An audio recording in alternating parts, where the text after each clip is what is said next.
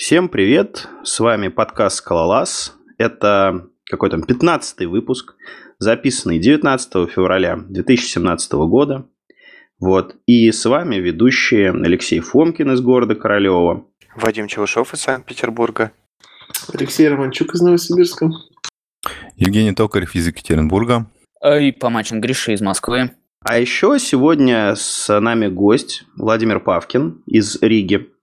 Вот. И э, Всем сейчас привет. мы вас, да, мы будем э, вас, дорогие слушатели, знакомить с ним. Владимир, э, расскажи о себе. Да, всем привет. В первую очередь спасибо, что позвали поучаствовать. Я сейчас работаю в Риге в компании Evolution Gaming, и на самом деле здесь много русскоговорящих, и много, многие очень в нашей компании слушают ваш подкаст, так что очень крутое дело вы делаете, ребята. Большое вам спасибо и продолжайте в том же духе. А, вот, а, о себе у меня история очень необычная прихода как бы в скалу. Вот, э, я, я учился в Бауманке в Москве, я вообще, ну, из России. Вот, учился в Бауманке на айтишной специальности. Вот, э, диплом э, написал, кстати говоря, на языке Go, который тогда был версии там что-то 0.5, там 1, в общем, ну, уже тогда я с ним познакомился, вот, но работать я пошел на... Первая работа была моя на флеше, это ActionScript 3, я писал интерфейсы для Kiwi терминалов, ну, работал в компании Kiwi, а, вот. А потом, когда флеш начал умирать, э, мы пересели на JavaScript, вот, там я начал сильно изучать React всякие, ну, и начал уже тоже интересоваться функциональными всякими штуками, вот, А, всякие Immutable.js использовали, там Lambda есть такие тоже функциональные расширения, вот. А потом мне выпал отличный шанс поработать в команде с Денисом Михайловым, который, который у вас тоже в гостях, кстати, был. Вот, э, на тот момент в команде Дениса Михайлова был только Денис Михайлов, вот, так что у меня был эксклюзивный краш-курс по скале, а, вот, от э, такого человека, который очень э, сильно как бы, ратует за функциональное программирование, вот, так что это был, наверное, самый крутой год в моей девелоперской карьере, вот, и я до сих пор как бы с теплотой вспоминаю, вот, в общем, я очень много узнал, я днем и ночью как бы э, занимался только скалой, там, ел, ел и спал, вот, и, и учил скалу, вот, больше у меня ничего не было, вот, и через год где-то я уже, видимо, почувствовал, что я готов как бы, выйти куда-то еще, Свет, вот, поработал на удаленке на небольшой израильский стартап, на Upwork, вот, а год назад где-то меня позвали вот в Ригу в Evolution Gaming, а, и вот год я уже здесь работаю, а, пишу на Scala и на Scala.js, такой большой внутренний шедулинг, А, ну, чуть-чуть подробнее про него потом расскажу. В общем, ну, я слышал из отзывов, что хочется больше всяких, э, всякого мяса с реальных проектов, вот, э, и как бы постараюсь побольше сегодня вот об этом рассказать, потому что много вещей накопилось таких вот интересных. Вот, в принципе, надеюсь, не слишком затянул. Это вот обо мне. Да, отлично, вообще просто исчерпывающий рассказ. А, Ну, окей, а сколько вообще суммарно получается у тебя уже опыта скала? Ну, где-то года два, два с половиной, может быть. И вот из них, вот э, ты перешел в Evolution Gaming совсем недавно, я так понимаю, то есть а, еще раз, сколько Ну, где-то год, это в апреле было. То есть, ну, чуть меньше года. То есть а, год в, ком- э, в команде Дениса и год, получается, в Evolution Gaming. Ну, еще полгода на удаленке, да. Там тоже было интересно достаточно, но со своей спецификой. Ну, по сути, два с половиной года, да. Окей, тогда смотри, а, поедем сразу по твоим темам, или ты вкратце опишешь а, вообще ситуацию с твоим кодом и вот ти- типом твоей работы? Ну, это все бы темы, и мой код, мой тип работы, он очень сильно перекликается. Ну, давай я вкратце расскажу, да. В общем, я как бы очень тоже глубоко впитал в себя все вот эти принципы функциональщины, да. Очень, мне, мне как бы это все очень близко, я как бы с ужасом взираю на свое джаваскриптовое прошлое, вот, ну, как бы стараюсь все это тоже держать в своем коде, то есть у нас э, активно используются и Cats, и Shapeless, и ну, другие э, базовые штуки там для функционального программирования, вот, так что если вкратце, то вот так, вот. Ну, как бы уже детали какие-то, то есть все, что самое интересное и необычное, да, я вы- вы- э, уже вывел в темы, вот, можем их и, и обсудить, я думаю. А смотри, а так, когда ты пришел в Evolution Gaming, это ты им принес всего этого добра Type Level, или они уже были такие пацаны прокачанные в этом плане и ждали тебя? Ну, честно говоря, там есть несколько людей, которые этим занимаются, но я бы не сказал, что это было распространено. А, по большей части многие эксперименты, да, которые мы начали, да, как в нашей команде, они были обусловлены тем, что проект э, все-таки внутренний, там как бы у него будет много пользователей, но он внутренний, поэтому могли себе позволить использовать и более такие современные технологии, да, попробовать рискнуть, да, то есть вот, а, поэтому я бы не сказал, что там прям меня уже ждали и готовы были там протестировать все мои знания по полной программе, скорее как бы и так, и так, да, и что, что-то я привношу, что-то там ребята тоже э, привносят свое. Расскажи, пожалуйста, о команде, в которой ты работаешь. Сколько там скалистов, много, мало? Как вы используете Scala, как, как, как лучшую Java, как TypeSafe, как TypeLevel? А, вот подробнее, какие технологии используете у себя? Ну хорошо, в первую очередь э, команд у нас много, то есть, ну, конкретно моя команда очень маленькая. Там я и еще один разработчик, если не считать а, тестировщиков, автоматизаторов, вот, а, два разработчика всего. Но команд много, специфика везде разная. То есть я не скажу, что у нас какой-то в компании общепринятый есть стек. Ну, по умолчанию все используют Аку. Можно сказать, что вот это, наверное, такая общая технология, которая всех объединяет. А в остальном, то есть даже в выборе библиотек для а, работы со временем, датами, да, есть предпочтение. Кто-то йоду предпочитает, кто-то Java Time 8 год. То есть все, все довольно по-разному. Конкретно в нашей команде uh, у нас uh, мы пишем вообще веб-приложение, такое достаточно сложно. Uh, у нас на бэкэнде Play, хотя сейчас мы немножко об этом жалеем, потому что, наверное, как вы знаете, и в новостях дальше будет об этом, Play до сих пор на 2.12 не переехал, и, соответственно, мы тоже никак не можем это сделать. Ну, он вот. же End of Life, все в таком духе. А, в смысле end of life? Спрей. Или ты говоришь Нет, play? Play, у нас play. Play, я, play. я все, да, все, про, все. про Это, HTTP. Да, проблемы со связью. Окей. да, ну, далеко все-таки Рига, да. А, дальше. А, про... А, ну, АКА у нас, АКА Persistence. Ну, вообще, вот э, еще что компания объединяет, то что стремятся делать э, как можно больше ивент-сорсинга. Ну, понятное дело, там, где он подходит, вот. Соответственно, АКА, АКА Persistence, а на фронтенде у нас Scala.js, Scala.js React. А, я до сих пор не вижу какой-то реально сильной альтернативы вот этому фреймворку для написания фронтенд-приложений, ну, таких прям больших фронтенд-приложений. А, ну, Серси для JSON, Серси, вот. Если какие-то еще детали есть, я, может, упустил что-то, спрашивайте. А какую, как, как, как ты, о, аку, как скауты используете? Как, как лучшую Java или функциональненько, все чистенько, или, или как? Или как ну, вот, ну, uh, слушай, Lightband, видимо. Слушай, ну раз у них Серси, вот, э, то я думаю, что как бы все понятно. Ну, с одной стороны Серси, а с другой стороны Akka, Any в Unit и вперед. Ну, совершенно верно, да. Akka, Akka New Unit это есть, но стараемся заворачивать это все, чтобы а, как можно меньше стрелять себе в ногу. У нас э, конкретно в моей команде functional, очень, очень строгий functional программинг, то есть стараемся как можно меньше позволять себе всяких Java вольностей. А, по всей компании есть разные команды, где-то с этим строже, где-то просто legacy и приходится даже что-то на Java пописывать, вот поэтому за всю компанию не могу говорить. У нас конкретно строго функциональщина. А, я бы не сказал, что какой-то конкретно там type, type safe stack или type level stack – а, много из type-level стека используем, но как бы без Аки пока, мне кажется, никуда, вот поэтому смешанная такая комбинация. Спасибо. Ну что, поедем по твоим темам. Как раз э, там вот uh, Scala.js и Scala.js фреймворки. Я так понимаю, ты это хочешь обсудить. Да, я хотел бы рассказать про свой вообще э, вот опыт Scala.js, я, в принципе, с ней начал очень давно работать, да, когда еще там было.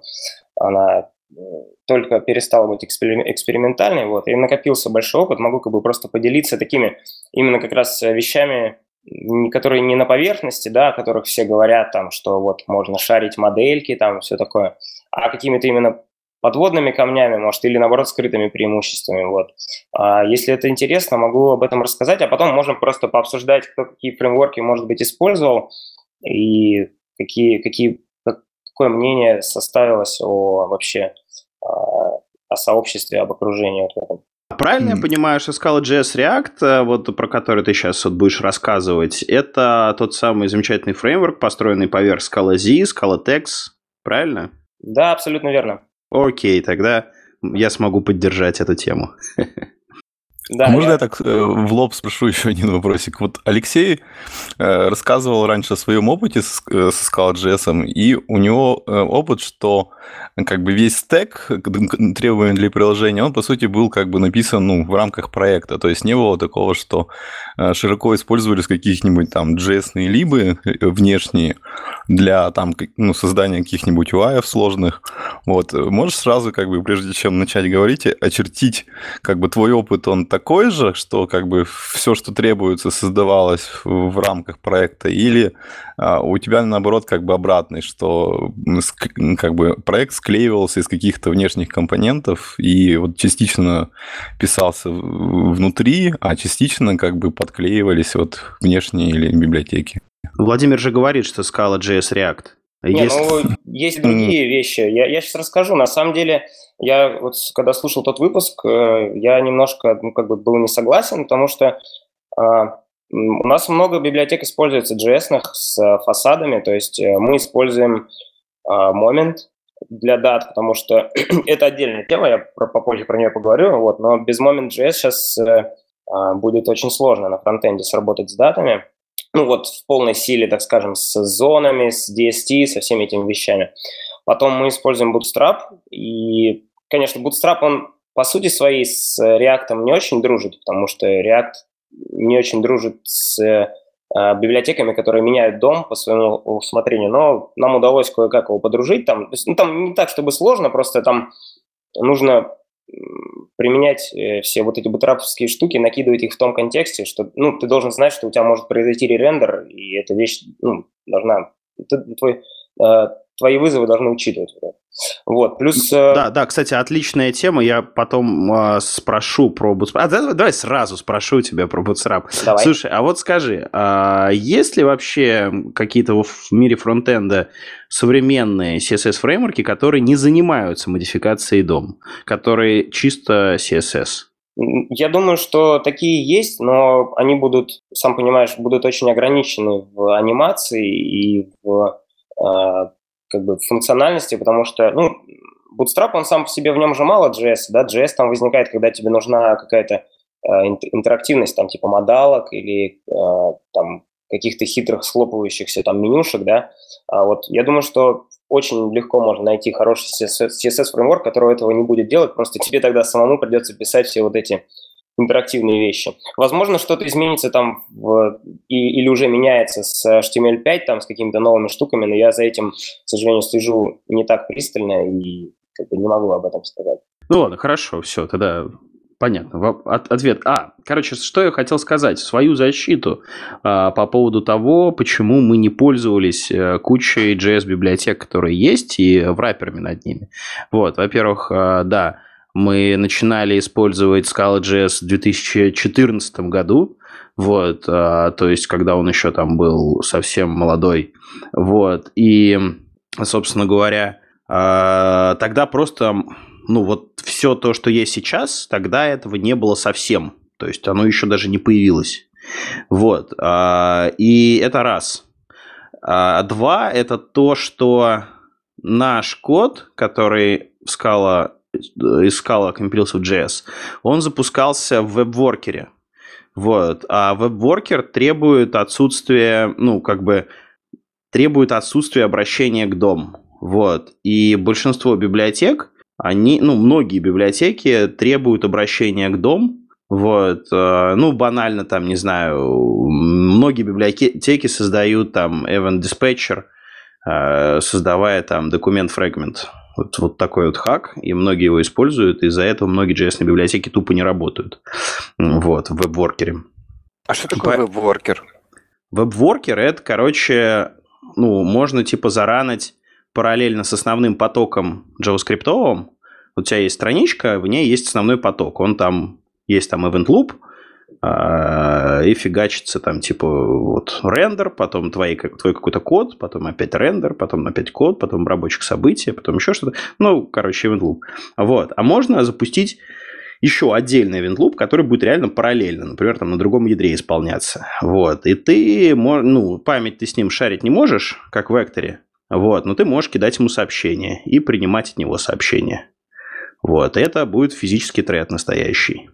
Естественно, там есть ограничения по API. Нельзя использовать, например, DOM, самое такое знаменитое ограничение. Ну, кстати, вот по поводу веб-воркеров, там во фреймворках я накидал э, Сузаку, это, это вот фреймворк, который сейчас в разработке, они как раз очень похожий подход планируют использовать, э, как раз чтобы взять, ну, чтобы использовать э, многоядерные, ну, преимущества многоядерных процессоров на мобилках в том числе. Дойдем до этого, обсудим. Ну, как бы Алексей, вы, похоже, что выбрали, тогда уже знали, как правильно делать фреймворки, потому что очень многообещающая вещь.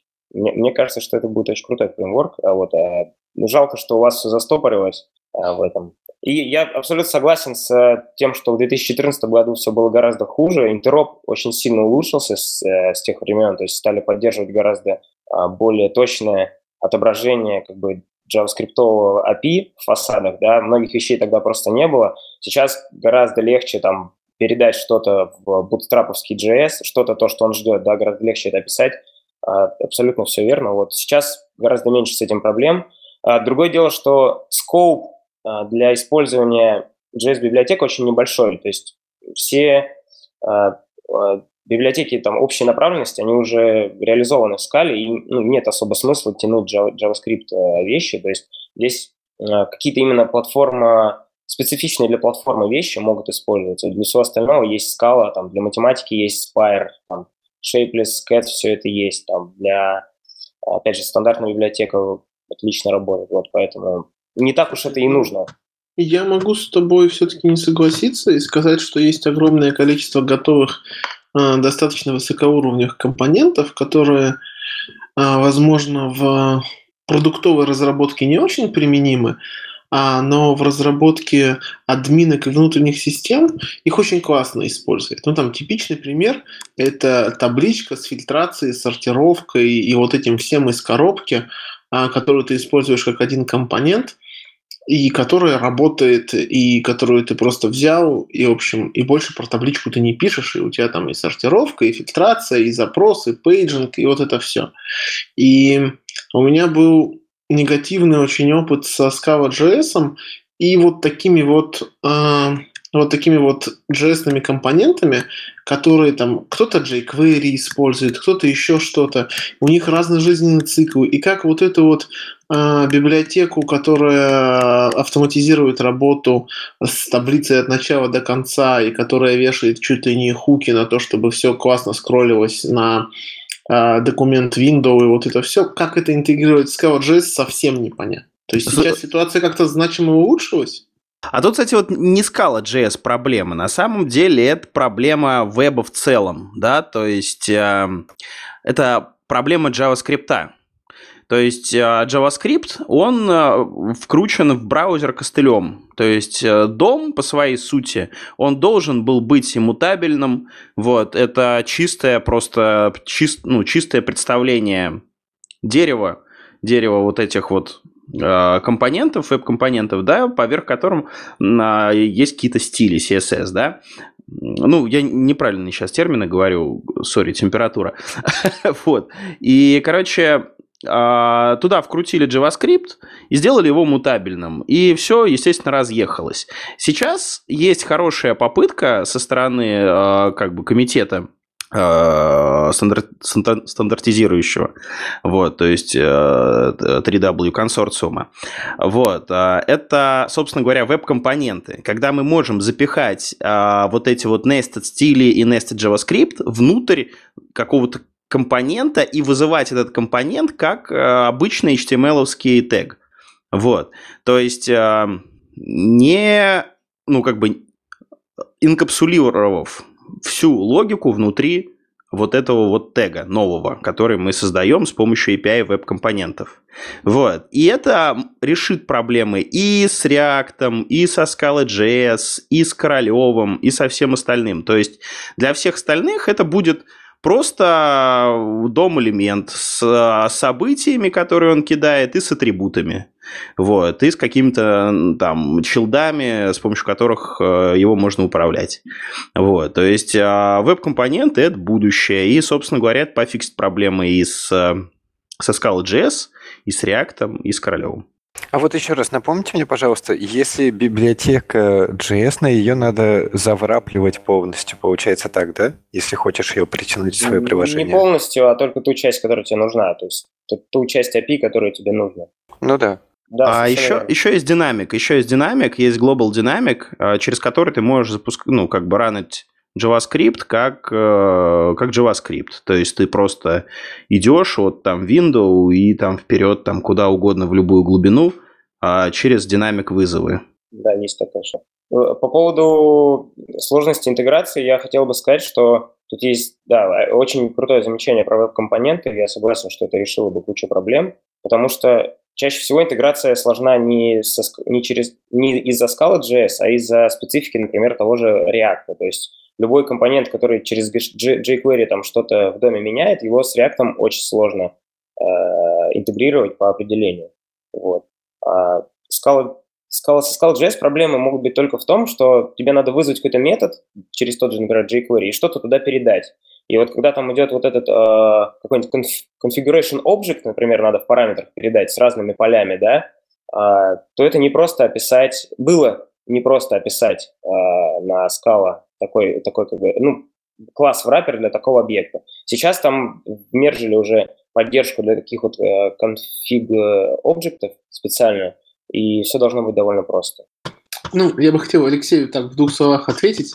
Это классный аргумент, что вся экосистема неправильная, и мы придумали новое классное решение, и сейчас не сейчас, а когда на него все перейдут, у всех наступит счастье. Веб-компоненты можно использовать. Нужно. Погоди, веб-компоненты можно использовать уже сейчас.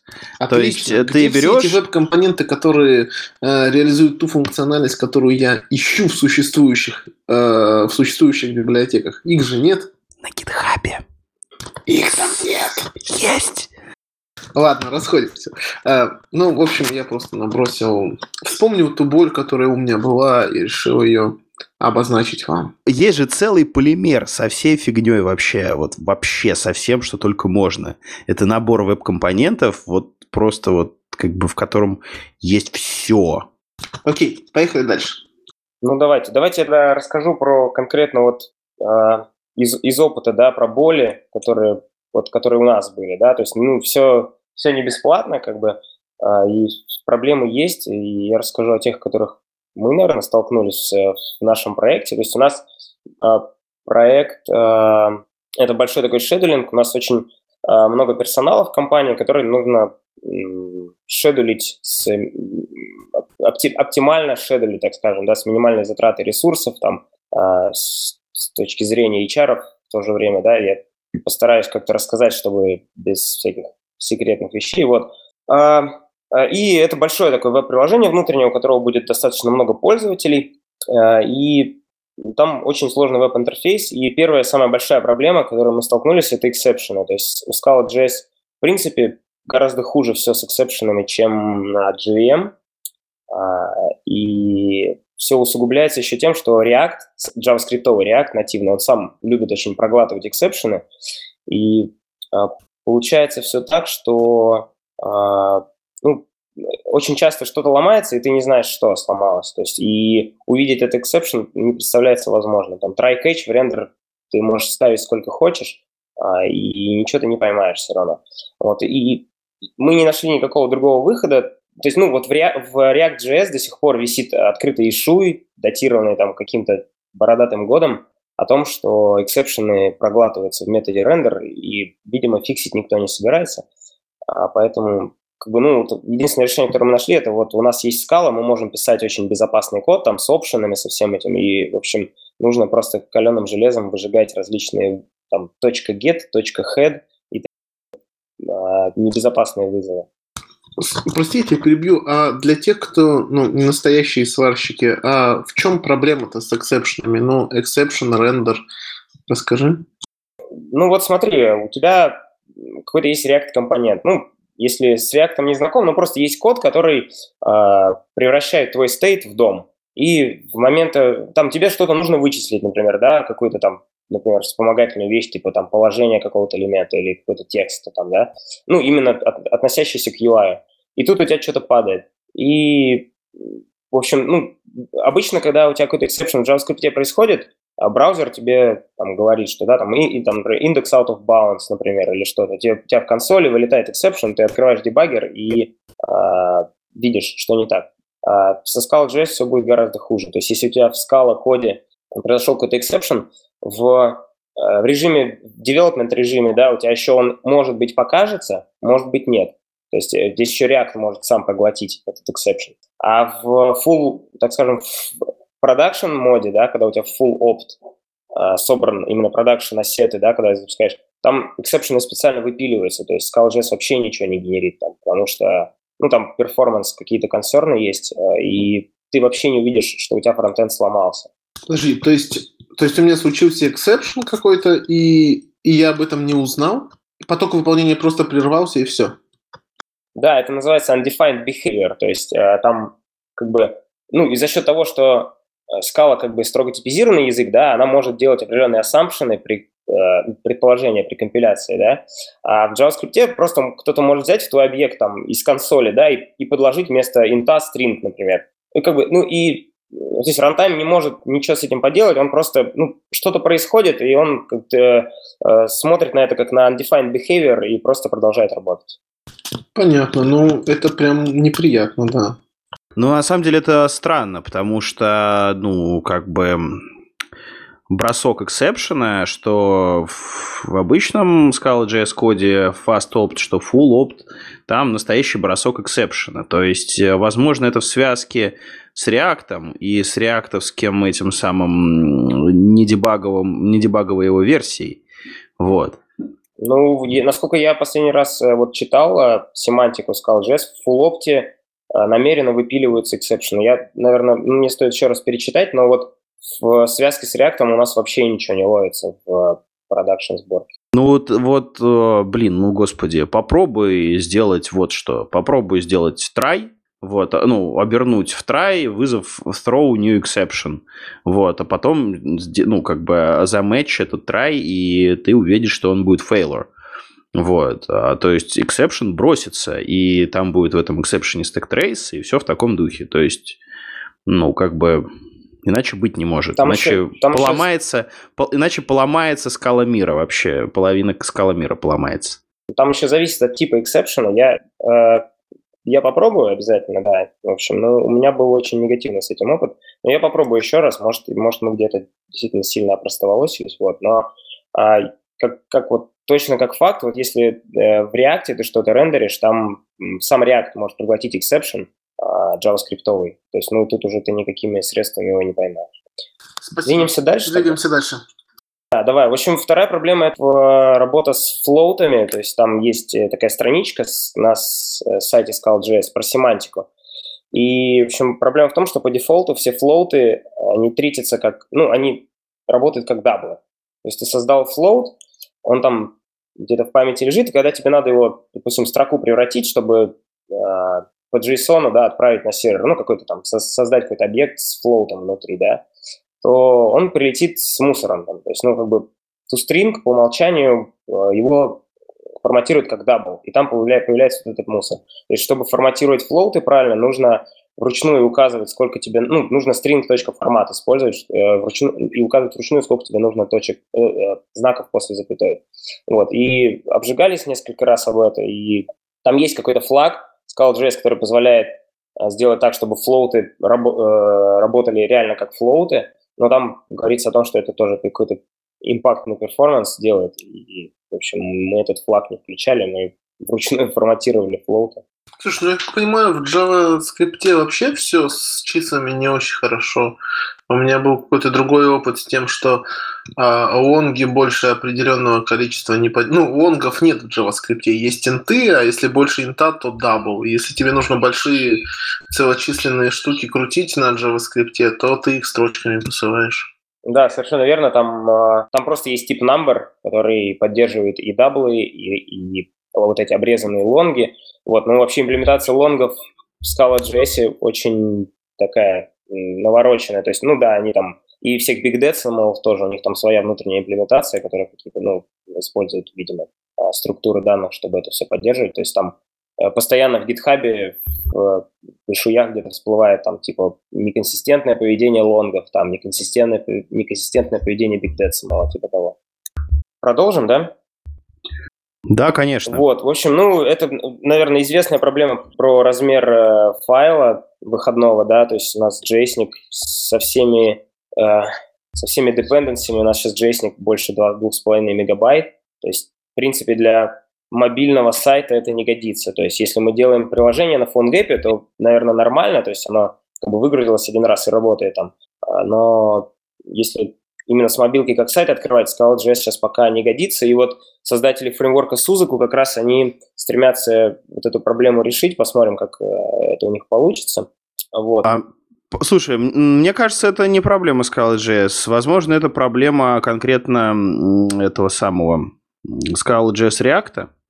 Вот, или еще каких-то приблуд, которые вы используете. Потому что ну, вот у меня был доклад про Scala.js на Moscow.js метапе. Вот, и э, там я говорил цифры э, размера нашего приложения. Вот. И это было меньше 500 килобайт без газипа. Вот. То есть э, там довольно много вьюх, да, много, много стилей, много всего. Да, вот. у нас То очень, есть, много, а, очень много библиотек у нас, я согласен. Просто я сейчас говорю про очень большие приложения, где очень много всего нужно. У нас очень много тянется для математики, для вычислений над э, там, периодами дат. Так что ты прав, да, если приложение как бы грамотно управлять зависимостями, да, и там какой-то небольшой скоп, то все нормально. Мы как бы, мы сознательно не стремились уменьшить output, э, размер файла, вот, э, как бы, то есть мы старались смотреть на это с точки зрения, как бы разрабатывать, чтобы нам было максимально комфортно. Да? Проблема с, еще со Scala.js React, то, что он тянет Scala и, а мы ее не используем совсем, то есть это прям лишний груз. Да, это я, кстати, хотел спросить, потому что э, на самом же деле Scala.js React не просто тянет Scala он тянет свой форк Scala. То есть у них свой форк у этого товарища. Нет. Джаб, Джаб Голли, какой там, не помню, зовут. Это было до того момента, как Scala.z сделали с поддержку Scala.js официальную. Сейчас там, официально уже используется Scala.z. О, это, это очень хорошая новость, на самом деле, потому что, получается, я распространяю ложную информацию, когда рассказываю о Scala.js React, мне говорят, а вот как Scala.js React? Я говорю, Scala.js React говно, потому что Э, она использует форкнутый скалази, в котором там вообще непонятно что, типа не юзайте, ребята. Слушай, там сейчас... Это, это ложь, да. Там сейчас чувак делает полный редизайн вообще, то есть он, у него там Neo Branch, так называемый, там, там гораздо будет то, вот о чем как раз Алексей Романчук говорил, сложность интеропа с существующими React-компонентами, там как главная цель взята, что можно взять вот JS-компонент какой-то написанный из, из NPM, подгрузить его там и прям начать использовать практически сразу. Там Э, и плюс, возможно, они выпилят вообще Scala Z, я не знаю. То есть, ну, там прям очень большой рефакторинг ведется. Э, интересно за этим наблюдать. Ну что, э, следующая, наверное, проблема, которую хочется сказать, это вот проблема с оптимизатором. То есть, как бы, ну, вообще, сразу скажу, что вот все, что я сейчас говорю, а проблема, да, это, это как бы именно проблема, потому что о них интересно говорить. Как бы, в общем и целом, я очень сильно Scala.js доволен, и это очень крутая технология, и как бы, наблюдая за тем, как она сейчас развивается – я уверен, что у нее будущее довольно неплохое. Да, сейчас там работа ведется очень большая. Вот, но с оптимизатором тут интересная вещь. То есть я думаю, что многие слышали, что он там делает э, агрессивный инлайнинг в том числе, да, то есть э, все вот эти вложенные, множество вложенных вызовов он разворачивает. А там какие-то есть эвристики, которые подразумевают наиболее оптимальный способ это сделать, да, э, и иногда эти эвристики очень сильно просто, ну, сжигают э, вообще все усилия оптимизатора. То есть у нас вот был кейс на проекте, это вот прям как бы живое мясо. Э, у нас при, э, при добавлении одной строчки кода у нас оптимизация, время оптимизации стало занимать полчаса, короче. То есть с там, двух-трех минут оно взлетело в 10 раз. В общем, я там написал в Гитар, очень быстро ребята ответили, начали разбираться. В общем, оказалось, что э, э, мы используем библиотеку диода, э, это такой редукс на стероидах для Scala.js, и там есть такая монада, называется pod, это специальная монада для стейта э, на фронтенде, который, которая поддерживает э, множество вот этих состояний, в котором может находиться что-то, что мы грузим с сервера. Например, там, оно сейчас загружается, оно там загрузка сфейлилась, загрузка, там, там данные как бы доступны, но они устарели, да, и мы сейчас их перезагружаем. То есть там, там 7, по-моему, состояний у нее. А, э, там, это действительно крутая библиотека, сейчас не буду а вот, о, о деталях этой вещи. В общем, идея в том, что там во всех методах используется паттерн матчинг по этим семи state ам. И а, оптимизатор Scala.js, он каждый flatMap, он разворачивал вот в этот pattern matching, а в каждом pattern matching е там еще, ну, то есть каждый каждый вот этот э, pattern matching занимал там что-то в районе тысячи строк кода. В общем, и он вот эти flatMap ы, он каждый flatMap рекурсивно разворачивал. Соответственно, поня- понятное дело, что там комбинаторный взрыв происходил, в общем. И при добавлении вот этого одного лишнего flatMap а в for comprehension, там просто размер кода э, выводимо увеличился там вот в 10 раз или даже больше. И как бы добавили просто аннотацию в эту диоду no inline, чтобы оптимизатор не инлайнил этот код и все э, завелось, опять взлетело. То есть вот такие вещи могут реально попадаться, потому что, ну, ну э, э, такими вещами мы платим за действительно очень хороший перформанс Scala.js, который она показывает. Ж жуть. А, похоже, а если... это... Похоже, похоже, это недавно так начало работать, потому что у нас а, был прям вот именно такой же класс, вот как ты описываешь, а, то есть была такая монада для загрузки, loading она у нас называлась.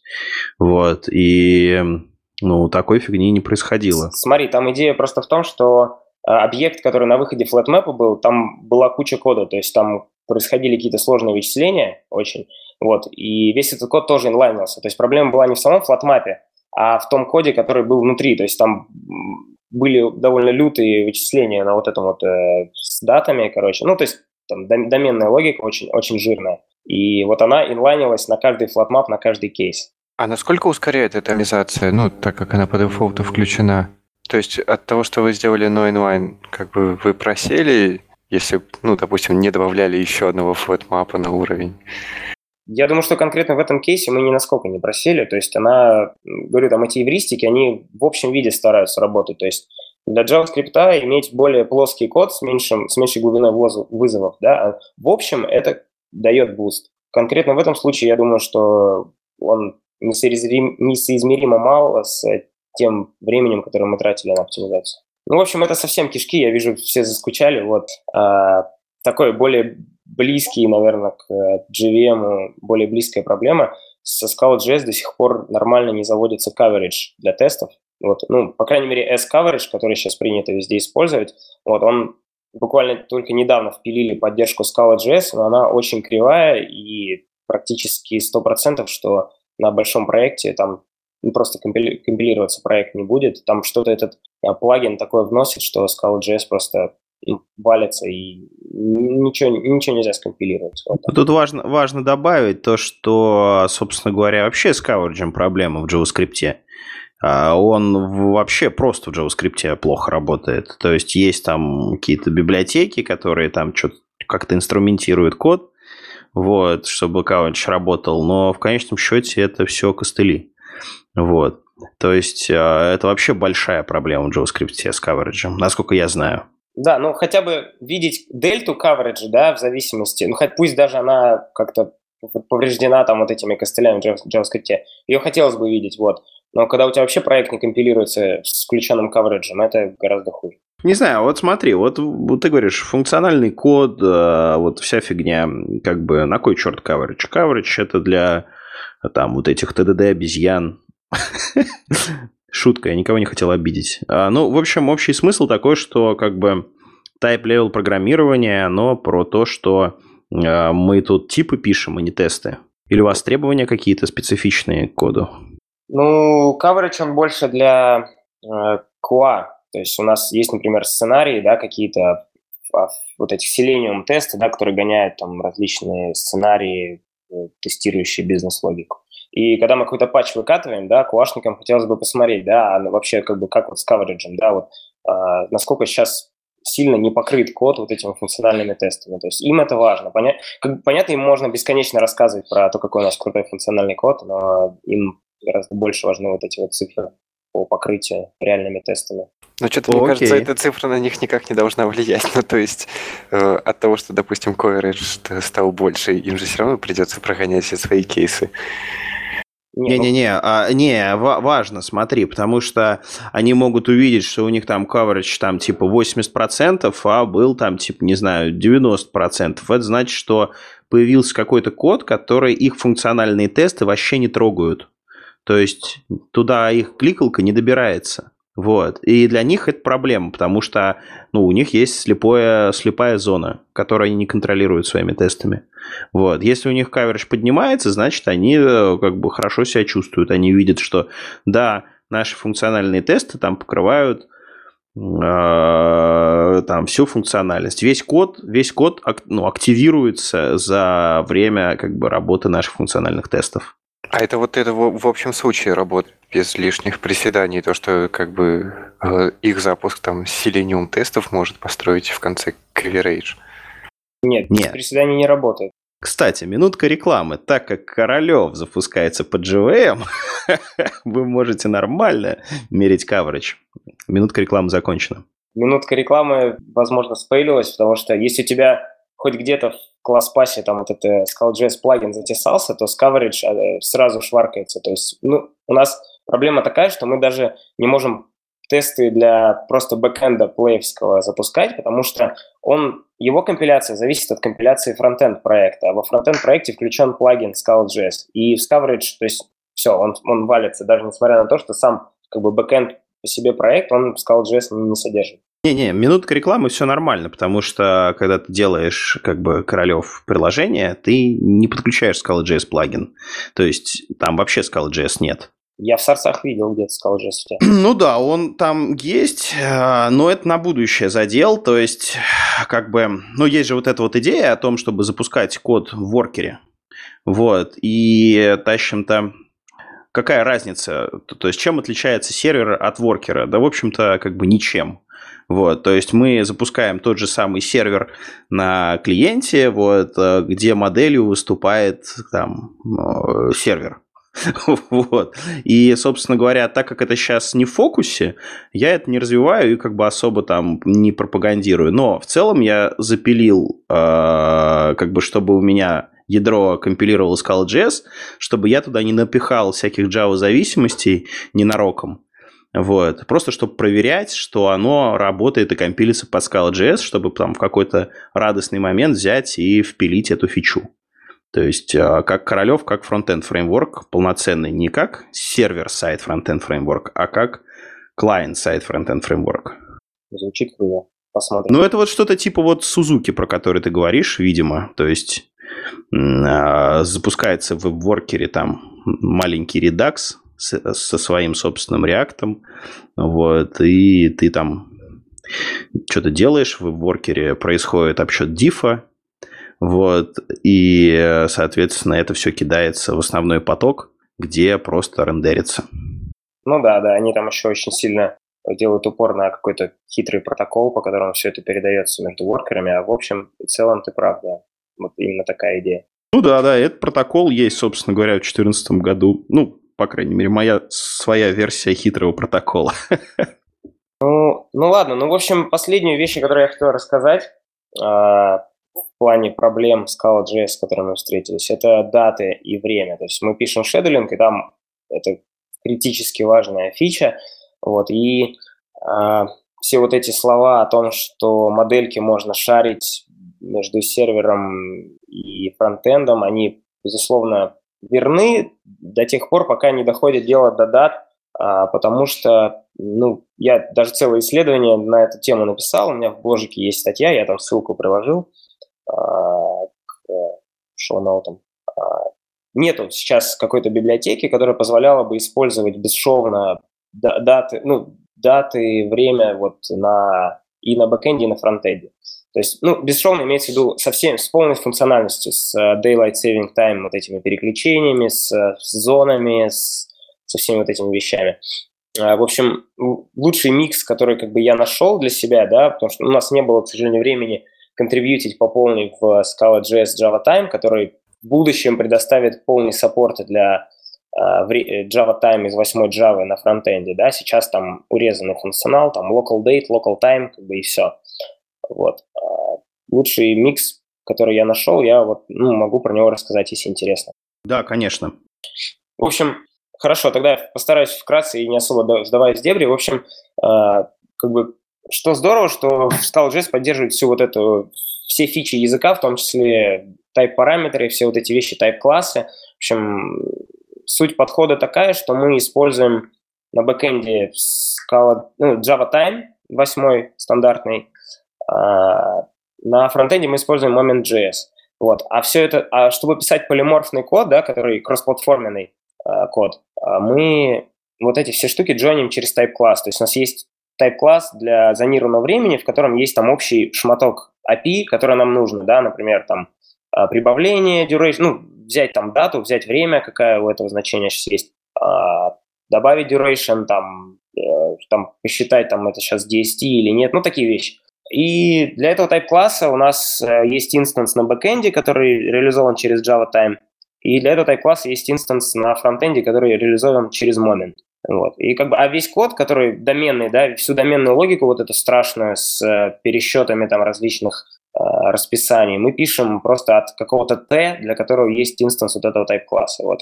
И это вроде даже работает, то есть у нас это мы это, у нас все приложение на это написано, вот я даже эту библиотечку заэкстрактил, кому интересно, можно посмотреть.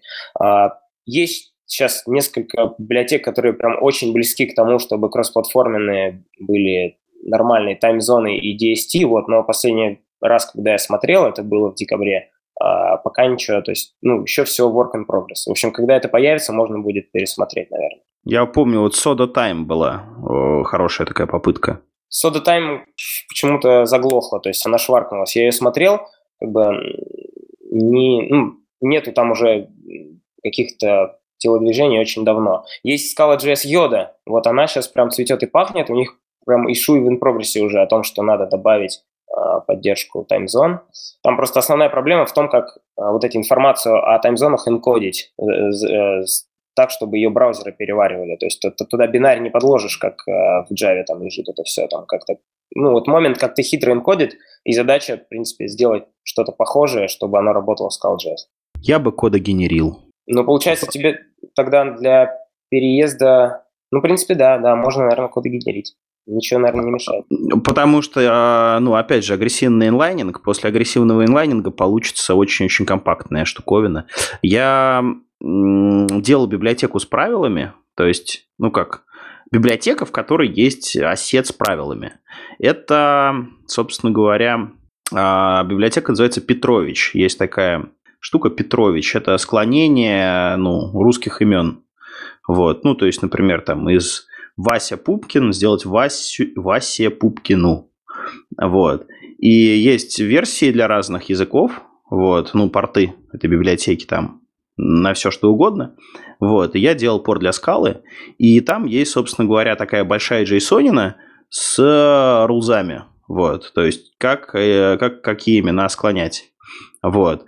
И, собственно говоря, я делал ну, степ код генерации в начале, перед компиляцией, который делает такой большой объект, в котором а, все эти правила заполнены.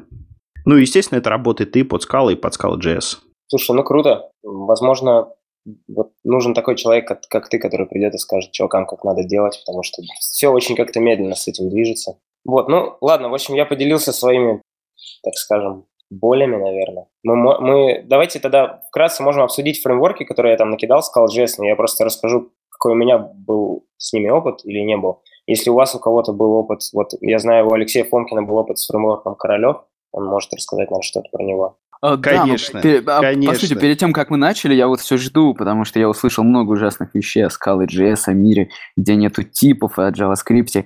А где же Shapeless? Я просто заметил, что Э, вроде вы используете функциональный подход, и я подумал, что вы Shapeless используете. И я заглянул на твою страничку э, на GitHub и увидел твой э, какой-то open source проект. У меня есть деньги, или как-то так он назывался. В общем, я бы хотел услышать, где же Shapeless живет э, в Scala.js, потому что это как раз больная тема для типизированного, для системы типов Scala, так как JS-то, по сути, разрушает все типы. Ну, Shapeless отлично живет на Scala.js, э, там давно уже есть поддержка в Shapeless, ну, как бы он компилируется в Scala.js. Мы это используем, просто как-то, ну, э, scope не такой как бы большой. То есть мы, мы много где используем, но для таких прикладных задач каких-то generic программирования, типа там, ну вот какой-нибудь кейс класс, какой-нибудь там различные кейс-классы разбирать там по полям в общем виде. То есть, ну, э, я, я не скажу, что прям очень супер круто разобрался в Шейписе, да, там Денис Михайлов, например, он гораздо лучше в нем разбирается, насколько я знаю. То есть я дальше там хей-листов и копродуктов, да, вот generic деривации какой-то, я дальше, ну, не ушел. То есть мы выводим тайп-классы для каких-то вещей. То есть у нас, например, э, как, как пример тебе могу сказать, есть у нас dropdown в Scala.js, да, ну, компонент, React компонент dropdown, которого есть, э, он, он в общем виде описан какого-то типа T. Вот, чтобы элемент этого типа T рисовать, ему надо знать, ну, допустим, как, как у элемента типа T, а, как, а, как у него взять строку, которую используют для тайтла, да, в, элемент, ну, в этом списке. А, это передается через type-класс. То есть у этого тип, типа T должен быть type-класс named, там, который, у которого есть имя, типа какое-то для рендеринга. Вот. И просто этот named выводится для ну, мы такое простое правило написали, что у любого кейс-класса, у которого есть поле name типа string, для него есть named, чтобы не париться. Ну, вот банальный, самый простой кейс, то есть использование shapeless там, для фронтенд задач, например. Ну, то есть он отлично живет, все можно использовать для любых вещей. Спасибо, отлично. А, вот. По поводу фреймворков, вот я там накидал список. В общем, первый идет это диода, это э, шикарнейшая просто штука. Насколько я знаю, она взята ну, идея взята из Elm, а, это такой язык для а, фронтенда. А, я, честно говоря, в Elm не очень разбираюсь, не очень с ним знаком, ну, просто для тех, кто знаком, наверное, будет интересно. В общем, это очень продвинутый такой state management для фронтенд приложений. Он, в принципе, никак, никакой, никакой специфики фронтендовой в себе не несет, его можно использовать на бэкэнде, но как бы цветет и пахнет он именно на фронте, то есть там очень удобно менеджить сложный большой стейт, именно с учетом всяких э, сценариев, когда этот стейт загружается откуда-то, что загрузка сфейлилась, или она, например, длится слишком долго. То есть, ну, очень крутая штука, прям всем советую. И там есть интеграция со Scala.js React, шикарная тоже, очень, очень удобно использовать. Вот, со Scala.tex я очень мало работал, вот тут Алексей Фомкин, наверное, может больше рассказать. Слушай, а смотри, вот а, ты говоришь Scala.js React, там же Scala.tex используется. Ну, там, там используется враппер вверх Scala.tex. Я имею в виду в живом виде, вот именно в чистом виде Scala.tex я не использовал. Насколько я знаю, там вот этот DSL, который похож на Scala.tex, это все-таки врапперы поверх э, реального Scala.tex. А я сам Scala.tex не использовал, то есть э, мне он с самого начала не понравился. Ну, он был, к слову, в 2014 году. Вот. А я поначалу его начал использовать, но столкнулся с проблемами тогдашняя идея очень сильно тормозила с ним, потому что очень, видимо, большой был скоп импорта. Вот. А потом он навязывал некоторые ограничения, которые плохо согласовывались э, с, собственно говоря, динамически типизированным домом. Вот. То есть, ну, не знаю, я хотел там использовать какие-то кастомные, кастомные атрибуты, какие-то кастомные теги, и мне нужно было их описывать отдельно, рядышком, где-то там класть, а, подкладывать. Вот.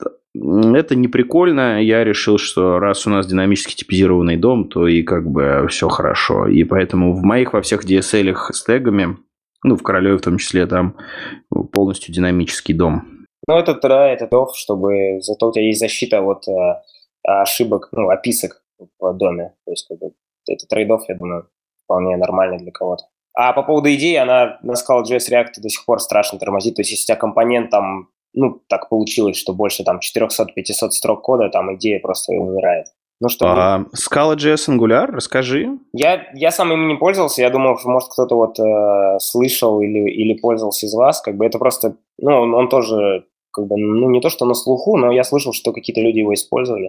Ну, я пользовался Angular, и могу сказать, что это была боль. Ну, Он какой-то костыльный. Может быть, я, конечно, не так его готовил, но я так просто посмотрел перед подкастом на этот Angular, на Scala.js Angular, и он мне показался таким же, но просто портом боли. То есть они портировали боль на Scala.js и приправили ее сахаром. Но это мое мнение. Так что, не знаю, может быть, я просто не люблю Angular. Ну, как бы... Я в, в свое время очень хотел uh, Scala.js Angular, вот, когда его еще не было. Uh, значит, у меня ну, как я очень любил такой JS-фреймворк под названием Ionic Framework. Это такая штука для разработки мобильных приложений на HTML. Вот. Он мне очень нравился. Это мощная достаточно штука. Она построена поверх первого Angular. Вот. И я думал взять какую-то вот либо Scala.js React, типа вот, Scala.js Angular и, короче, вот поюзать. Но, к сожалению, ни одной как бы взрослой библиотеки в то время не было. Были какие-то адские поделки, заброшенные уже в тот момент, там, по году. Вот. А, и вот текущее современное положение дел я не знаю. Ну, я, я бы добавил, что боль, она при портировании никуда не уйдет. Вся боль React со Scala.js React тоже приходит. И со Scala.js Angular, я думаю, что так же, да. Просто по определению. Ну, двинемся дальше тогда.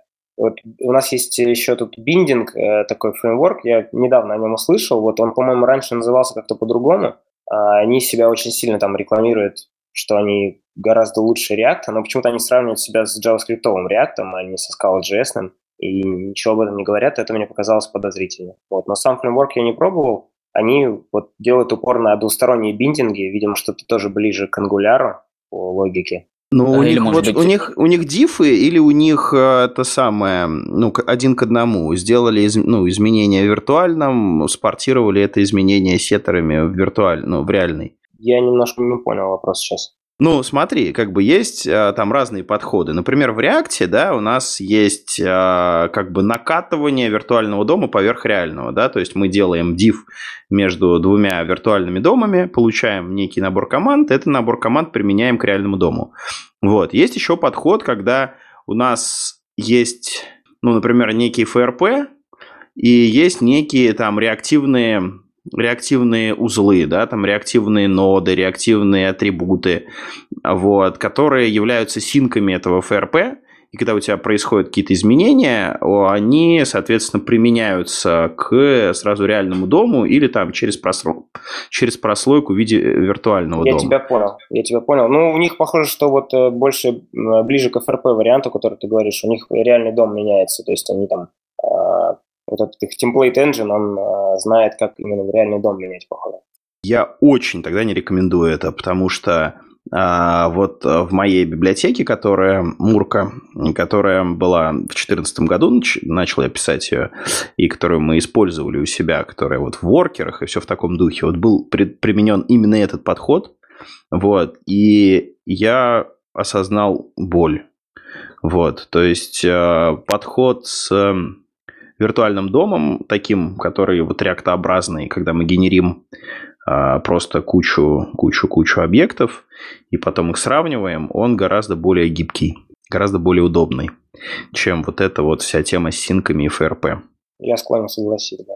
А, а там еще странно у них в заголовке написано, что это как бы не только для Scala.js, но и для обычной Scala. Это получается, что, по сути дела, такая шаблонный движок, который можно еще заюзать ну, э, просто для генерации э, страничек из Scala, просто ну, используя какие-то динамические вещи. Так, или, так может, или... Быть, а, может быть, у них как все как в Королеве, прям целиком на сервере можно выполнять динамические одностраничные приложения. Если так и можно, то они об этом говорят явно нигде. То есть, вполне возможно, просто у них э, ядро, которое вот предоставляет все вот эти RX э, штуки, FRP, возможно, оно просто кросс-компилируется. Вот, но насчет э, template engine, не знаю, не нашел такой информации. Ну, я не думаю, не будем заострять особо внимание на нем. Это просто как бы для того, чтобы предоставить, так скажем, выбор большой, показать, какой большой сейчас есть выбор из этих фреймворков. В принципе, может, кому-то он и понравится. Вот, ну, есть еще Королев, я, насколько помню, вот, там была, был полный обзор вот от Алексея, вот, если есть что-то добавить с того времени, может, что-то поменялось, что-то, какие-то новости есть, Алексей? О, да, а, буквально сегодня я сделал 0.2.0 релиз, вот, в котором пофикшена масса багов, в котором есть кросс-браузерные тесты, то есть известно, под какими браузерами Королев работает 100%. Вот, добавлен фуллбэк на лонгпулинг, то есть если Королев не смог приконнектиться по веб-сокету, ну, например, его резанул какой-нибудь прокси, вот, то он приконнектится через лонгпулинг. Вот. Ну и так там по мелочи всякого. Ну, то есть, как бы API ничего не меняется. Вот. И буквально сегодня я выяснил, что Blaze, на котором сейчас вот это дефолтный сетевой слой для Королева, Blaze, короче, оказался оказался не готов к тому, чтобы, в общем, дальше развивать дальше развивать королев на нем. Вот. Оказывается, версия 0.12 Blaze она Steel Experimental, вот, и там реально много не работает, то есть там буквально тупо сломан, сломаны любые пост-запросы с телом, то есть если мы кидаем ему пост-запрос с телом, он ломается, вот, и, собственно говоря, что давным-давно уже разрабатывается ветка 0.13, которая ориентирована на HTTP 2, вот, а, который мне вообще не уперся совершенно. И веб-сокеты оттуда выпилены, и получается, я сижу на легаси, как бы, на легаси ветке, которая не будет поддерживаться, и в которой есть баги, которые, видимо, никто не будет исправлять. А, и 0.13 ветка, из нее выпилены веб-сокеты, ради которого, собственно говоря, я брал Blaze. Вот. То есть вот так вот обидно, и, видимо, все-таки из Blaze придется переезжать. То есть изначально был HTTPS, HTTP4S у меня, вот, а, который собственно говоря, тащит скалази за собой. Вот. И я решил взять их а, из этого же проекта, из, из HTTP4S, их нативный бэкэнд это Blaze. Вот. Но выяснилось, что он, оказывается, не настолько мейчер, насколько Blaze, потому что Blaze, он поддерживает, ну, и другие сетевые бэкэнды, то есть его можно там чуть ли не поверх Jetty запустить или Tomcat. Вот. То есть, и получается, от Blaze тоже придется отказаться, и я даже сейчас в некой растерянности по поводу того, что использовать. Вот, если кто-то понял, э, что я имею в виду, можно мне что-нибудь посоветовать. Сейчас я в кошку что-нибудь сметну. Так вот, недавно запилили на FS2 Smach э, новый HTTP сервер и клиент. Надо его использовать, Фонкин? Как, какой? Который э, HTTP4S? Они выпустили... Не-не, там какой-то на FS2, я посмотрю название, у нас, по-моему, даже в Telegram-чатике пробегал, а, HTTP клиент и сервер, у которого внутри FS2 как а, движок для обработки и шедулинга вот этого всего. А я не Он хочу, кинул. Я не хочу тянуть, да. не хочу тянуть Cats, я не хочу тянуть э, Scala Z, вот, ну, и вообще вот я поэтому не хочу... тебе нужен FS2. FS2 не тянет ничего, у него три своих, там, пять своих тайп-классов, и у него есть библиотеки для интеропа с Кэтсом и с Escalazi. Хм, звучит неплохо. Мы обязательно приложим шоу-ноты. А мне казалось, там как бы в случае FS2 тебе надо что-то выбрать в любом случае, чтобы работало. Нет, Это там не есть так? своя таска если ты хочешь просто э, на тасках что-то запилить, там есть э, свой тайп-класс для монады, там есть несколько наследников, по-моему, там catchable или throwable, я не помню, suspendable, вот, и, в общем, ты берешь его, там есть свой тайп-класс монады, э, ты должен реализовать его, если ты хочешь работать на этих стримах, а, а дальше есть классные библиотечки, которые из монады Cats или монада... Ну, я не знаю про Scalaz, я Scalaz просто не пользую. Из монады Cats делают монады а, для FS2. Ну, там изначально все родилось из того, что было обсуждение в рамках Cats, нужны ли им таски или не нужны внутри. И, в общем-то, они решили, что ни, никогда тасков внутри Cats не будет, и поэтому родились FS2, который имеет свою собственную реализацию тасков. Ну, я такую же историю слышал, почему родился Моникс. Почему же? Ну, потому что в Кэтсе не было тасок. Э, справедливости ради, они там в документации Кэтс ссылаются как бы и, и на то, и на другое. Так да, что точно, тут... я вспомнил, да. Но вообще, вообще Моникс появился раньше, чем Кэтс, насколько я помню. Он назывался Манифу, и ну, Манифу появился вот как раз там в начале 15 года или в середине 14 -го. Окей. Что, дальше поедем? Ну, давайте, да. Э, последний, собственно, фреймворк, самый на сладкое, наверное, я заготовил, не знаю. Я почему-то в него очень сильно верю. Он еще не готов, но там создатель, это от создателя как раз диоды, а, и у диоды очень хороший код, мне он, я как бы его смотрел, я очень прям им доволен и очень стабильно работает, поэтому мне тоже кажется, что фреймворк должен хорошего качества получиться. Вот, там есть доклад, я приложил тоже ссылку на Scala Exchange э, на последнем. Он рассказывал про него, там очень крутая презентация, очень э, такая со спецэффектами. Вот. И, собственно, фреймворк э, тоже такой необычный будет. Э, вот идея будет похожа на то, что Алексей говорил про запуск в воркерах. Вот, там специально будет протокол для передачи, так скажем, информации для рендеринга в UI thread в основной. Вот, ну и обратно для взаимодействия. Вот. И, ну, в общем, посмотрите презентацию, очень прикольно. Вот они обещают в 2017 году как раз выпустить его. И как раз стараются его сделать так, чтобы максимально для мобилок он тоже подходил по всем параметрам. Называется Сузаку. Звучит неплохо. Да, будем, будем ждать. Будем ждать. Вот, ну, вроде как со Scala.js все, в общем, я выговорился, э, все, что хотел, наверное, рассказал. Вот, э, сегодня, сегодня узнал, что вот в Риге на большой конфе буду тоже рассказывать. В общем, сегодня это была такая эксклюзивная превью-версия для слушателей подкаста «Скалолаз». Э, версия того, о чем я буду рассказывать вот весной. Спойлеры, спойлеры. А вот э, назначение вашего проекта, это максимальное, что ты можешь сказать, что это сложный шедулинг, или что-то ты еще можешь открыть? Это связано с играми или что вообще? Это было ли возможно написать без Scala.js?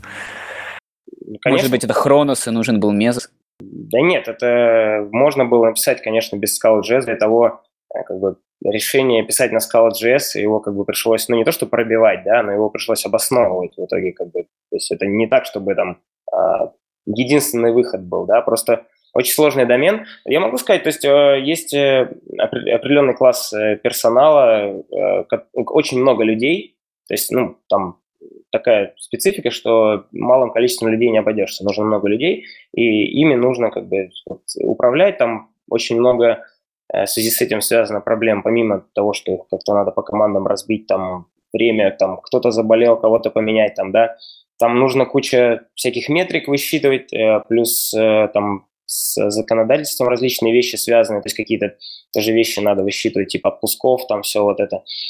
А, плюс там сам домен, именно расчеты, расписание, такой он довольно сложный, там куча навороченной какой-то логики, именно специфичный к тому, как эти людские ресурсы используются, вот. А, и поэтому как бы решили, ну, решили писать свое решение, потому что как бы снаружи ничего такого не было. Слушай, а у меня вот вопрос с самого начала, практически заготовка есть. Если вы всерьез так занимаетесь фронтендом, а ты можешь сравнить Scala.js, я не знаю, с Pure Script, с Elm. То есть почему именно Scala.js? Ну, Scala.js, потому что как бы я ее к тому времени уже неплохо знал, и потому что у нас, в принципе, бэкэнд, все, большинство бэкэндов пишется на Scala, то есть Scala такой как де-факто технология в компании, поэтому просто, то есть, ну, тут э, по сравнению с Elm, с, с PureScript, тут просто огромный, огромнейший boost, это пошаренные модельки, пошаренная бизнес-логика, то есть, как пример вот большого плюса, да, вот у нас есть вот это расписание, да, и, например, какое-то изменение происходит, там куча валидаций нужно провести, как бы это изменение может породить другие изменения, да, и если бы у нас не было вот этих пошаренных моделек, нам бы, а, ну, то есть мы не хотим каждый раз ждать, да, ну, каждый раз перезагружать новое расписание с бэкэнда. Мы хотим на фронтенде знать, как эти изменения сделать, да, чтобы там быстро, без прелоудера, да, там это все показать, оптимистическое, э, как оптимистичный, оптимистичный апдейт, типа, сделать. Вот, а если там команда сфейлилась, да, мы его откатываем. То есть и вот э, шаринг бизнес-логики позволяет вот это делать просто без дополнительных затрат. А на Elm, на PureScript это пришлось бы переписывать. А как технологии в общем, я не смогу сравнить э, ни PureScript, ни Elm я порядком не трогал, но, скорее всего, там, насколько я слышал про Elm, там интероп с JavaScript гораздо сложнее, то есть он там какие-то синхронный обмен сообщениями какой-то, но я могу врать. Спасибо. Ну что, на JVM и сядем тогда, чтобы уже от, Давай. от JavaScript устали, наверное, да? В общем, я набросил такую тему э, тут про equality через type-классы. Собственно, тут недавно был пропозал Мартина по поводу multiversal equality да, в Dota. А, вот. И вообще, ну, в Cats есть, в Scala Z есть э, type-класс для equality. Вообще, кто пользуется, какой опыт, вот очень интересно было бы узнать. Не пользуюсь. Да, у меня по у меня очень мало чего нужно сравнивать, нету такого большого пересечения, что при... чтобы это понадобилось. Ну, я тайпами в основном пользуюсь для того, чтобы описывать какие-то свойства э, каких-то объектов. Ну, то есть у нас есть какой-то generic K, и этот generic K должен быть там композаблом, грубо говоря, должен иметь такие-то свойства, у него должны быть такие-то функции, ну, вот что-то такое, а вот конкретно, чтобы сравнивать, я думаю, что это как-то частный случай, или, может быть, ты что-то другое имел в виду? Не, ну это же самый базовый, вот ты ордер из Cats использовал, например, там этот есть EQ, это вот э, самый вообще простой тайп-класс, наверное, после шоу, который говорит просто, что эти объекты умеют друг с другом себя сравнивать просто, все. А, ты про ордеринг? Нет, я не пользуюсь, к сожалению. Я бы очень хотел, но, э, к сожалению, в моем случае часто приходится иметь дело не с generic типами, когда говорится о сравниваемых классах, а именно конкретных типах, потому что если говорить о э, скажем, об интах или даблах, и сравнивать их, использовать дженерики, это гораздо медленнее, чем э, использовать их, ну, как, работать с ними не как с дженериками, а как с реальными типами. Ну, вот, к сожалению, вот так вот есть недостаток этого подхода. Ну да, наверное, там оверхед есть какой-то на эти тайп-классы. Я просто э, почему завел эту тему, и мы обжигались. То есть очень, ну, когда ставишь что-то двойное равно, джавовское, стандартное, да, ну, э, допустим, да, вот ты поставил, у тебя все работает, а потом, ну, ты что-то порефакторил, да, и у тебя там, например, с правой стороны от этого сравнения тип объекта поменялся. Ну, допустим, ты вот какой-то объект порефакторил, да, там, изменил тип. И у тебя это двойное равно, он там останется, тебе, как бы, ну, в лучшем случае тебе идея подсветит, что ты сравниваешь объекты разных типов, и у тебя всегда будет false. Но она очень редко это делает, к сожалению. И вот такие баги очень сложно ловить. То есть ты мы вот копа, я копался там, бывало по два, по три часа, пытался поймать какой-то баг, и оказалось, что там или в тесте, или где-то в, в коде там просто два объекта сравниваются разных типов. Вот. И поэтому я все больше и больше перехожу на вот тройное равно из Cats. Вот. И гораздо меньше стало таких проблем. А в компиляторе разве нет варнинга на эту тему? Он работает очень плохо, то есть очень, ну, вот у меня он практически никогда не выскакивает. Окей, может быть, поедем к новостям уже ближе. А Давайте. то как-то уже а, полтора часа разговариваем, еще новости обозревать. Давайте, да, давайте. Опять же, а, многие новости предложил Владимир, вот, а, но начнем с а, Аки. А, да, давайте Вадим, да, Вадим, расскажи, чего там случилось. В общем, там заанонсировали новый, новую Аку 2.5 М1 и там есть небольшой список изменений. Что мне показалось интересным, это э, для Java, по-моему, Untyped или какой-то актор более не становится экспериментальным. То есть там он вообще модный. Не... И в ресиве не надо писать вот этот ужас э, object is instance of, что, ну, для скала мира довольно не очень круто, но для джавистов, я думаю, они порадуются. И теперь еще минус одна причина затаскивать скалу в ваш продакшн. То есть, если раньше можно было сказать то, что вот нам нужна АК, но на Java на ней писать невозможно, то теперь это уже не так. Плюс также мне понравилась штука с Coordinated Shutdown, то есть можно будет описывать, как э, ваша система будет выключаться, какие там акторы надо стопануть, в, каком, в какой очереди друг от друга. Мне вот это понравилось. И а ты разбирался сейчас... с этим подробно, можешь сказать? Я подробно не разбирался, я просто посмотрел такой, нифига себе, как клево. То есть там явно можешь э, степами обозначить сначала я грохну то-то, потом то-то. Э, плюс есть разные стадии. Типа если используется кластер, там есть дополнительные, типа э, до выхода из кластера, после выхода из кластера, вот такие вещи.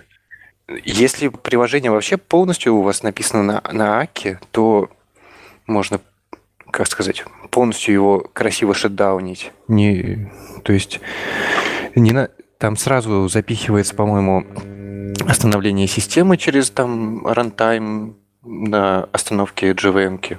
Вот. Я почитал по диагонали доку. Там э, полноценный DAC описывается такой граф состояний, и э, для каждого состояния можно указывать тайм-ауты, и от э, какого предыдущего состояния это зависит. Это очень крутая тема. А, мы не так давно в команде обсуждали, а имеет ли смысл сделать такую штуку. Например, у вас есть, я не знаю, какой-то сервис, у нас была Kafka, и у нас был REST backend. И как это запускать? То есть сначала должен запустить кавку, потом должен прибиндить порт, а, обрабатывать запросы, а как это шатдаунить, ты должен сначала зашатдаунить HTTP, дождаться, что все реквесты обработаются, потом начать шатдаунить кавку, зашатдаунить кавку, и вот это все. А, мы отказались писать такой а, такой развесистый, такую развесистую логику, просто конкретно в этом месте ну, написали что-то, не стали генерализовывать. А вот ребята из Аки молодцы, это заиспользовали. В общем, я рекомендую, я сейчас почитал, рекомендую всем познакомиться, возможно, вам это пригодится. Ну вот у меня тоже каждый раз, когда новый проект там начинаем писать, и вот этот э, порядок запуска и остановка, все время мелькают мысли, что надо э, генерализовать этот момент. Также и есть релиз 2.4.17, он помечен как security. Там поправили я так понимаю, э, внутреннее общение, ребята им напомнили, по-моему, про Java сериализацию о том, что она небезопасна, в том, что в том же э, Remote по дефолту включена Java сериализация, и по факту эту уязвимость можно эксплуатировать. Есть подробное объяснение, как эксплуатировать Java сериализацию. Э, и вот ребята сделали новый релиз, и как бы надо на него свечиться. Вот. Я внезапно набросил сюда новости об обновлении SBT Assembly плагина. А, просто вот эти все разговоры о баке мне напомнили, что а, я словил недавно небольшую багу. Вернее, как недавно? На самом деле давно, около месяца назад, она была я связана с тем, что у SBT Assembly плагина есть очень удобная фича, которая умеет шейдить библиотеки. Чтобы зашейдить, SBT Assembly плагин использует jar-jar э, библиотеку. Это гугловская бывшая библиотека, которая могла менять э, референсы на всякие jar ники внутри, на, на всякие библиотеки внутри кода. Фактически она меняла байт-код, потому что они использовали э, Java ASM библиотеку. Вот. И в чем была проблема? То есть, э, так как у нас Spark приложение э, была острая необходимость шейдить некоторые библиотеки, например, Guava, и без этого было никак. До этого мы использовали старенький спрей. Спрей зависел, на, зависел от AKI 2.3. И, в общем, все было хорошо, но как только мы свичнулись на, на AKU HTTP, я ее называю как а, а, получилось так, что а, как только мы шейдим что угодно, буквально имея ACU Core зависимостях, мы шейдим вообще любую зависимость, которая не имеет транзитивных зависимостей, мы получаем неверный байт-код, и Java э, машина говорит, то погоди, парень, у тебя неверный байт-код, и начинает тебя stack map ами фигачить. И да, в общем-то, в чем заключалась проблема? Проблема заключалась в баге самой ASM э, зависимости, то есть байт-код реально не, менялся неверно. А, ну, как неверно, это был скорее undefined behavior какой-то. Э, и просто почему-то, когда АК обновился 2.4, стало невозможно что угодно зашейдить, имея АКУ в зависимостях. В общем, кто использует АКУ и кому надо что-нибудь шейдить, пожалуйста, обновите свой плагин. Ну, у вас же все это в контексте Spark, да? А, нет, я могу набросить в доку примерчик моего проекта, где есть только АККА в зависимостях и есть вообще не транзит, ну, простая библиотечка без транзитивных зависимостей, и когда я шейдю ее, а, после запуска феджарника, просто как Java jar, а, все рушится. В общем-то, на самом деле это не очень критичное обновление, потому что байткод будет неверный, но в принципе приложение будет работать, насколько я знаю. Э, выход использовать no verify flag, чтобы залочить эту проверку байткода во время рантайма. Ну, это плохой флаг, зато приложение будет работать быстрее время запуска. Ясно. А, дальше я хочу сказать про две статьи, которые мы приготовили на предыдущий выпуск, но не успели, и поэтому не перекочевали в этот. А, первая статья – это про синхронное программирование из Каву от Александра Неделко. А, это статья, в которой рассказывается а, с самого начала о том, а, что такое синхронное программирование, о проблемах асинхронного программирования, про нон-детерминизм, про то, как это асинхронное программирование эволюционировало, про каубеки, про каубек hell, потом про фьючи, про то, как фьючи решают проблемы callback have, о том, какие проблемы они приносят, а потом про таски, про тайп-классы и вот это все. Такой, это на самом деле такой достаточно, а, достаточно большая статья, а, он говорит, и готовьтесь там на полчаса почитать. А, в принципе, интересно, мне понравилось, так или иначе вправляет, не вправляет, упорядочивает понимание того, а, как можно работать асинхронно, параллельно, а, какие есть реализации, как это все эволюционировало и как, как получилось, что у нас есть фьючи, таски и куда дальше все это идет. В общем, рекомендую почитать. Примеры хорошие, а, написано приятно. А вот как, по-вашему, фьючеры э, решают проблему Callback Ну, там... По-моему, это те же яйца, только сбоку. Ну, э, так или иначе, конечно, это будет э, вопрос callback Hello, он же в том, что очень сложно проследить а, логическую последовательность. То есть э, на каждом уровне может что-то быть применено, и ты должен каждый раз контролировать все эти уровни колбеков. И где-нибудь э, после какого-нибудь callback а есть еще какой-то side effect, и вот это все. А фьючи вот за счет монадической композиции дают тебе возможность фактически на одном уровне, э, вне зависимости от э, глубины вот этого вот асинхронных каких-то границ, э, на одном уровне, э, на, в одном контексте описывать какие-то действия. Ну, для меня это так. Окей. А, есть вторая статья. А, она называется «Что такое функциональное... А, о чем функция... О чем вот это вот все функциональное программирование? Она от Лихаи. А, эта статья, в общем, рассказывает о том, я ее для себя обозначил как статью, с помощью которой я могу кому-то объяснить, что такое функциональное программирование. А, начинается с того, что а, он рассказывает о том, а, чем не является функциональное программирование. функциональное программирование – это не программирование на helper методах э, и не отрицание объектов. Да?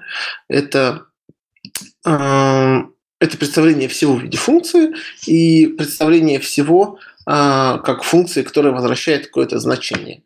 Это невозможность изменения, это фактически, а, фактически а, последовательность вызова каких-то действий, которые в итоге, а, как результирующие значения, приводят к нас к результату. У него очень хорошие здесь примеры. Я, опять же, не вижу смысла пересказывать всю-всю-всю статью. Это тоже, такой, тоже достаточно длинная статья. Рекомендую ее всем почитать для того, чтобы более или менее у себя в голове выстроить представление о том, что такое функциональный стиль, что такое императивный стиль. Это больше, опять же, статья для начинающих. Тут вот примеры на языке, это, по-моему, Python даже. Вот. А одна и та же программа написана в функциональном и в императивном стиле на питоне и а, все на питоне написано. Вот. В общем, тоже рекомендую вам посмотреть, почитать. Я думаю, это будет интересно. Вы, по крайней мере, после этого сможете однозначно объяснить, что такое функциональный стиль, что такое императивный. Да, круто. Таких, статей кажется... мало. Таких хороших статей мало, как вот с, с общиком расскажут про FP по-хорошему прям. Мне показалось, что очень хорошая статья, но мне не хватает самого главного, как прод- продать это все вот людям, которые как бы, ну, они, может, видят разницу, но э, не понимают, вот зачем же прямо преимущество. Ну, то есть там описано, что вот, типа, рефактор... рефакторинг будет проще, типа, параллелить можно, а, типа, в глобальном смысле вот чего-то не хватает еще, чтобы сказать, что, ну, захватить внимание и сказать, что вот ради этого можно попробовать все переписать в функциональном стиле. Я вот прихожу к выводу в последнее время, что бесполезно что-либо продавать с точки зрения прагматизма. Потому что вообще вот эта прагматичная позиция, когда а, а зачем мне это? вообще вот, когда разговор начинается, зачем мне это, вот, в принципе, он обречен на провал. То есть это как, э, не знаю, что такое там железо? Железо это там материал. А что такое материал? Ну, материал это... Ну, то есть, как бы, э, как бы обычно, когда человек говорит, докажи мне, что это прагматично, это называется включать дурака. То есть, ну, как бы есть вещи, ну, вполне понятные и конкретные, и их умудряются игнорировать, а есть вещи неуловимые, которые вообще тяжело доказать. Ну, типа, докажи людям, что там, типа, программирование на типах безопасно. Да черт с два ты докажешь, потому что, ну, потому что это сложно доказать. Вот. И как бы то есть есть там точка зрения какая-то, вот там функциональное программирование это, это ок. Вот. И единственный способ продать функциональное программирование, как мне кажется, это идти не через прагматизм, а через душу. Нужно говорить, что это расширяет разум, это, не знаю, там, делает тебя там счастливее, это там повышает твое ЧСВ. Вот, то есть а реально, вот, блин, я не смог никому продать FP через прагматизм. Как только ты заходишь с прагматичной позиции, выходит какой-нибудь PHP-шник и говорит, типа, вот, PHP, прагматичный язык, ваши все хаскилы, скалы не нужны. PHP очень прагматичен. Вот о том я и говорю. То есть, а, когда заходит разговор о продаже той или иной технологии, вот именно прагматичным программистам, потому что обычно нужно продавать прагматичным программистам. Это такие ребята, они такие сидят, говорят, мы а вот такие прагматичные, мы не хотим слушать все вот эти вот а, сюсюканье, вот, мы хотим, чтобы нам объяснили, какой профит нам это принесет. Вот. Кстати говоря, про это самое лирику. Я тут буквально недавно читал э, сборник статей про моделирование мышления вот, русскоязычных статей. Вот, и там прикольная статья была про вообще то, как организовано э, обучение у различных живых организмов, что там у червя какого-нибудь или там, не знаю, у мушки, на вот это вот, которые все изучают, э, что у человека, в общем, э, то есть, ну, автор, автор говорит, что все стоит на балансе новизны и э, повторяемости. То есть, ну, то есть, э, если ты много-много-много-много у тебя нового, ты, у тебя появляется стресс, и ты начинаешь хотеть стабильности. Вот. А когда у тебя слишком много стабильности, у тебя опять появляется стресс, ты начинаешь хотеть а, нового. Вот. И я читаю это там про мушек, про червей, про человека, и тут я понимаю, что так это же то, что мы видим в чатиках каждый день. Вот она, экспериментальная площадка. Этому товарищу нужно было не мушек тестировать там, а это самые червей разрезать. Ему нужно было это самое в скала чатик или GVM чатик. Там вот это поведение, оно прям проявляется. Вот, такие дела. То есть прагматичные люди до сих пор бы палкой-копалкой, мне кажется, выковыривали из-под камня. Там, не знаю, собирательством бы жили. Не, ну прорывы, понятно, делают не прагматичные люди, но когда какой-то прорыв есть, то все им прагматично пользуются. Не вижу противоречия. А у слова прагматизм есть вообще такое какое-нибудь качественное, хорошее объяснение, чтобы ты мог сказать, вот это, вот эта вещь прагматичная, а это абсолютно нет? Ну, например, Go, он прагматичен, да, а Scala вот нет. Ну, а по каким критериям ты можешь это сказать? Я думаю, что это по определению Go. Ладно, это, была, да, это да, была шутка, но, не, не, не, не, не, реально, вот реально, да, что такое прагматичность? Я вот не собираюсь лезть в словарь за словом прагматичность, но я могу сказать точно, что а, вот а, Go прагматичный язык, потому что на нем пишут прагматичные программисты, потому что он выглядит прагматично, вот. И это что-то такое рассеянное в воздухе, очень лирич, лирический термин.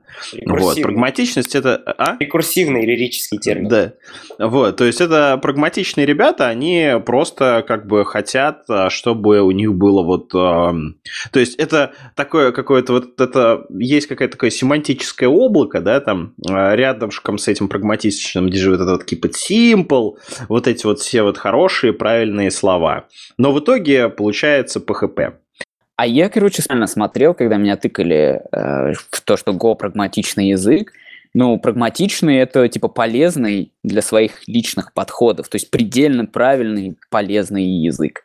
Вот что такое Go. Но э, слишком это общее уж определение прагматичности. По поводу поэтому, поэтому, да, я соглашусь с Алексеем. В общем, рекурсивное определение самое лучшее. Там был какие-то интересные... А вот я нашел, нашел определение. Прагматичность как качество личности, склонность следовать во всем узкопрактическим интересам, соображением пользы и выгоды, выстраивать свою систему поступков и взглядов на жизнь в аспекте получения практически полезных результатов.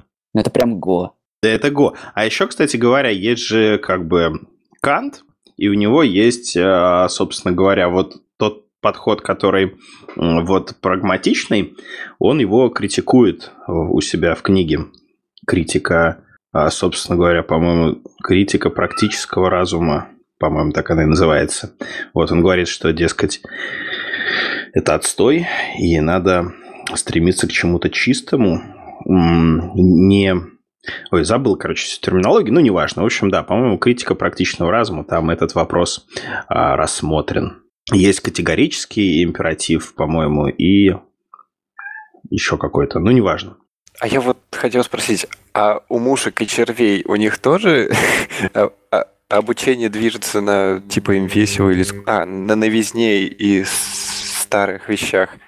Ну, автор, да, автор утверждает, что да, что это вообще типа универсально для всех, для всех, короче, живых организмов, у которых там нейроны появились. Мне просто интересно, когда там мухи становятся скучные, она идет пробовать что-то новое, не знаю чего. Когда мухи идут программировать на Go? Даже мухи могут программировать на Go. Вот такой прагматичный язык. Нам точно Code of Conduct скоро будет с такими выражениями. А, да, программисты начнут нас ненавидеть. В общем, это все были шутки, и мы не хотели вас затронуть, наверное. Ладно, давайте дальше.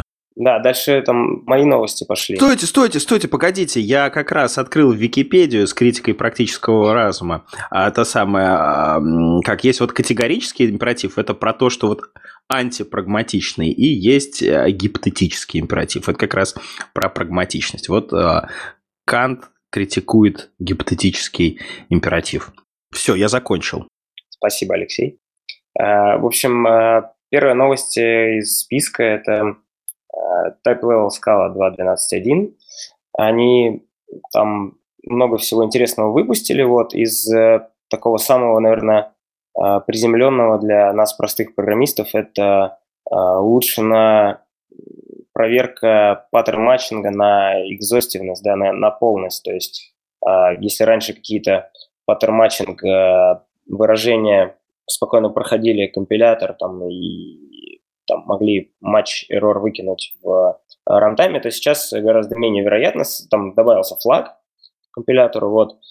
Ну, в общем, это интересно. Ну, а, а в остальном там э, много штук для именно type-level программирования, там literal type, kind полиморфизм, там ускоренная, ускоренный вывод индуктивных имплиситов. Вот. Ну, в общем, все, о чем э, говорилось в Твиттере последний месяц-два, вот все оно там появилось. Ну, и висит в качестве pull реквестов в Lightblend Scala. Скажи, а вот вы используете у себя Type Level Scala?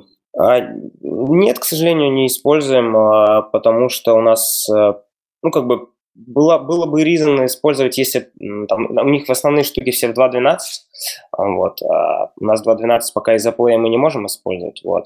А, и, ну, честно говоря, очень сильной нужды не было. То есть у нас нет такого большого количества кода, где нужен там partial unification, вот этот исправленный. То есть, ну, прям сильной нужды нету, а объяснять э, стейкхолдерам придется, зачем мы взяли какую-то, ну, вот, скалу типа сбоку, вот. То есть мы решили пока не перелазить. Ну, а вообще ты рекомендуешь? Вот, ну, например, есть вот возможность у меня взять, выкинуть э, TypeSafe скалу и заюзать type скалу. Че, выкидывать? Ну, если тебе интересно, э, как бы я бы точно брал, потому что, ну, вот я знаю, люди используют в продакшене, и никаких проблем нет. Единственное, что ты должен быть готов а, какую-то любую фичу, которую ты там начал использовать, должен быть готов переписать на ванильную скалу лайтбендовскую, если этот pull request в итоге не вмержит, если этот proposal зареджекнут, вот, ты, тебе придется в конце концов, ну, ее, скорее всего, выпилят из type level скала тогда, и тебе придется переписать это обратно.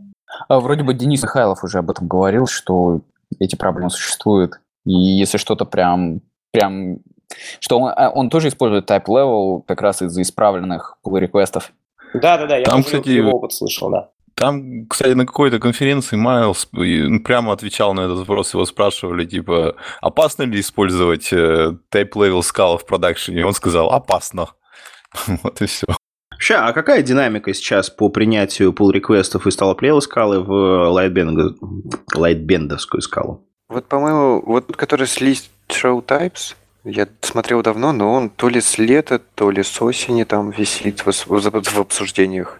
Не, ну, Literal Types вообще очень старый пропозал, его просто недавно начали снова обсуждать, как бы вот. Э, вроде как должны, ну, потихонечку там все перелазит, вот, просто есть совсем экспериментальные штуки, вот этот э, kind полиморфизм, прям очень, я думаю, маленький процент людей э, скажут, что они вообще понимают, зачем это, вот, ну, я в этот процент не, не вхожу, вот, ну, наверное, это круто, вот, но надо разобраться, посидеть, зачем это нужно, и вполне возможно, Э, этот скала-центр тоже скажет, нам как бы не стоит это усложнять. Ну, посмотрим.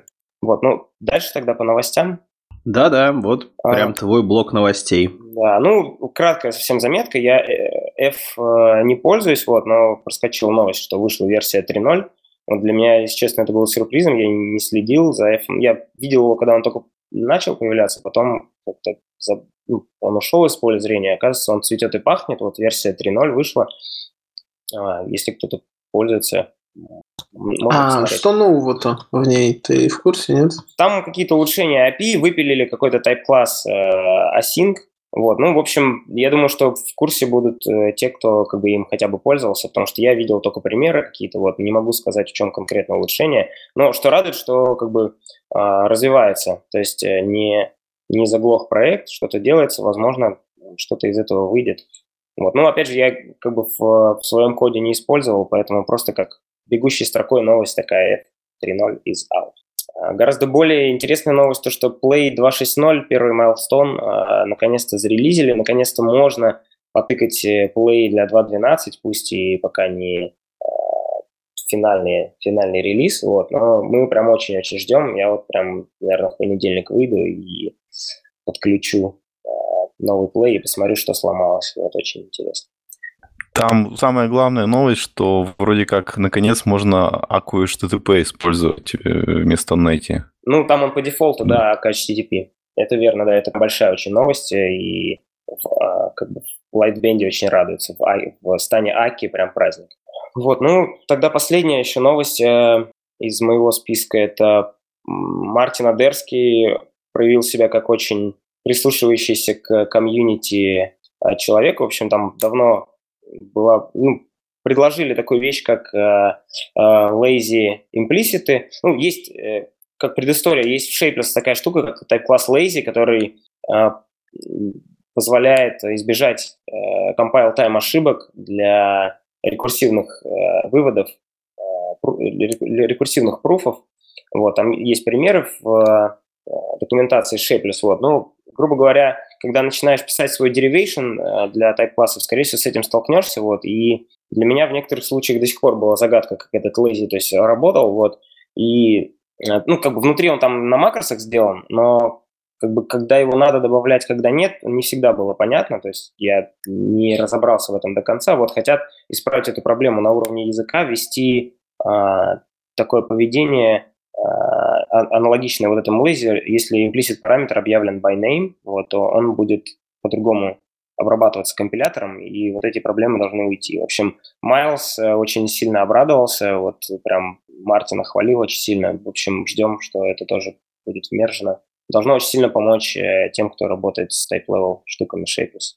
А, на самом mm. деле, э, извиняюсь, перебью по поводу вот этого э, lazy implicitов. Это вообще очень старый тикет. Он еще, я его еще видел, когда только начинал пользоваться Shapeless, и до того, как у меня были проблемы с выводом типов. Но, как мне кажется, что-то типа этого тикета уже давно было. Я не знаю, я попробую найти, или кто-нибудь уже, наверное, бросил это в обсуждение э, вот этого тикета по поводу lazy implicit ов. Э, в общем, это старый тикет. Ну да, сам lazy, э, как вот этот хак про lazy тоже довольно старый. Я просто не знал, что есть тикеты в скале. Вот, ну, интересное дополнение, да. Вполне возможно, репор- репортили уже давно эти вещи, да. Тут, скорее всего, просто дело в том, что Майлз разобрался в компиляторе, наконец-то он же как бы последний год-полтора э, ковыряет э, компилятор скалы и очень много вещей там исправляет, и, видимо, увидел, что это можно легко сделать э, вот этими байны. Потому что до этого байны и имплиситы, как бы, они, ну, также обрабатывались, как и обычные, вот, и решили вот так элегантно сделать. Скорее всего, это просто потому, что Майлз увидел и говорит, вот давайте так сделаем.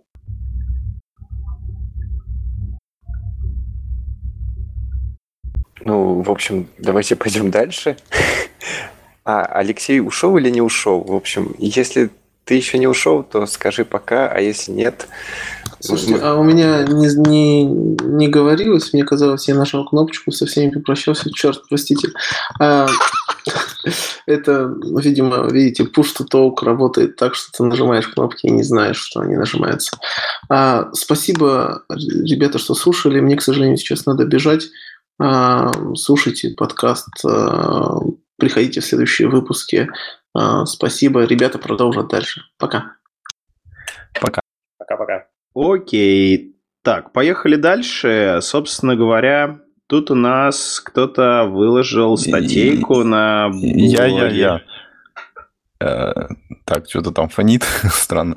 Ну, в общем, это 47 Degrees э, зарелизили новую э, библиотеку для тестирования. А, они, ну, они написали маленькую статейку и э, как бы саму, саму либу выложили, плюс несколько как бы второстепенных проектов, какие-то модули дополнительные. Вот, библиотечка называется Lambda Test, и они как бы позиционируют ее как первую библиотеку для тестирования фун- именно кода в функциональном стиле. То есть она Э, как бы оперирует иммутабельными структурами данных в тестах, э, и там, по сути, как бы очень какой-то такой узкий спектр возможностей, который, вот, ну, по их мнению, удачно позволяет тестировать код, написанный в чистом функциональном стиле. Вот, к сожалению, что, что это конкретно представляет, не очень понятно. У них примерчики там довольно такие э, мало что говорящие. То есть там ну, э, сравнивают два числа и как бы, ну вот говорят, что равно не равно. Вот. Ну, скала чек, скала чек тоже прекрасно подходит для тестирования функционального кода. Ну, подходит, но вот они почему-то считают, что не очень. Вот. И они, там есть такая табличка у них в документации сравнения с другими как бы с э, фреймворками. У них там одна из как бы главных фич, что эта библиотека занимает ну, очень-очень мало как бы кода по объему. Она, ну, то есть вот там для сравнения Scala TS 400 тысяч строк кода, а Lambda TS 1 тысяча строк кода. Э, ну, Spex, Spex 2 50 тысяч строк кода. Но вот, был, же, был она... же э, Ли Хавишный фреймворк микротест. Ну, как микропикл у него, у него, у него был микротест еще. Я даже использовался. Ну, вот, возможно. вообще на самом деле все что, все, что угодно лучше, чем э, проклятый, проклятый скалотест. Вот. А я тут недавно поимел боль а, с Selenium тестами. То есть я писал Selenium тесты на скала, скала тесте. Вот. И это очень, очень, очень плохо. Никогда не пишите Selenium тесты на скала тесте. Вот. Особенно если нужно делать а, ну, несколько прогонов на разных браузерах. А, да, кстати, это очень прикольная тема. Я тут а, делал функциональные тесты кросс-браузерные для Королева. То есть, ну, условно говоря, есть сценарий какой-то, который должен прогнаться на нескольких разных браузерах. То есть я хочу его запустить, например, там в Android симуляторе, я хочу его запустить там в iOS симуляторе, я хочу его в Explorer запустить, в Chrome, в Firefox. Вот. И я поюзал такой сервис, называется South Labs. Они дают э, Selenium, Selenium сервер, вот, к которому можно приконнектиться и с разными там desired capabilities запустить. Вот. И, в общем, я начал это делать на Scala тесте, и это было очень плохо, очень. Вот. В итоге я написал свою там балалайку, вот, которая у меня там запускает все это один и тот же сценарий с разными тестами. Вот. Ну, в общем, все что угодно лучше, чем скала-тест. Скала-тест – это боль, страдания и смерть. Ну, ну да, ну для чего это работает все-таки. Вот. Слушай, в общем, а вот не... это, извини, что перебил, а вот эта библиотека лямбда теста, они не говорят там у них property-based testing тоже есть? Или они вот просто со скала-чеком сравнивают? Не, не, не там, там ничего нету такого. То есть, э, вот насколько я понял, там есть всего то ли две, то ли три концепции. То, что есть там, э, короче говоря, некая их структура данных, в которой ты хранишь стейты во время тестов. То есть, ну, ну это а что-то типа вот как бы state из cats. Вот. И есть некие акшены, которые описывают э, трансформации э, каких-то данных. И, ну, а там есть ассерты, которые вот как бы на то, что появился какой-то эксепшн или что э, значения не сравнились. И, и в общем-то, все, там больше ничего нет. Есть отдельные модули, которые позволяют там параллельно это все запускать. И тому подобное. То есть выглядит очень так бедно, но они пишут, что это такая сильно модульная штука, ее можно расширять. И, в принципе, есть тоже как бы возможность э, тестировать мутабельный код, но там через какие-то уже дополнительные навороты. а насколько, это... я, насколько я понял, Scala.js не поддерживается сейчас. Да нет, нет, конечно. Ну, то есть, я так понимаю, целевая как бы аудитория этой группы это именно вот проекты, которые юзают там, например, котов и вот прямо чисто там заточились на то, что у них весь код максимально функциональный. Не знаю, я там у них увидел двойное равно в, в примере и хочется закрыть сразу. Ну, может быть, это их собственное двойное равно. Нет, так, так не получится. Его, по-моему, там даже в слике же не смогли перегрузить двойное равно, так что я думаю, что вряд ли. Ну, не знал, кстати, что нельзя перегрузить.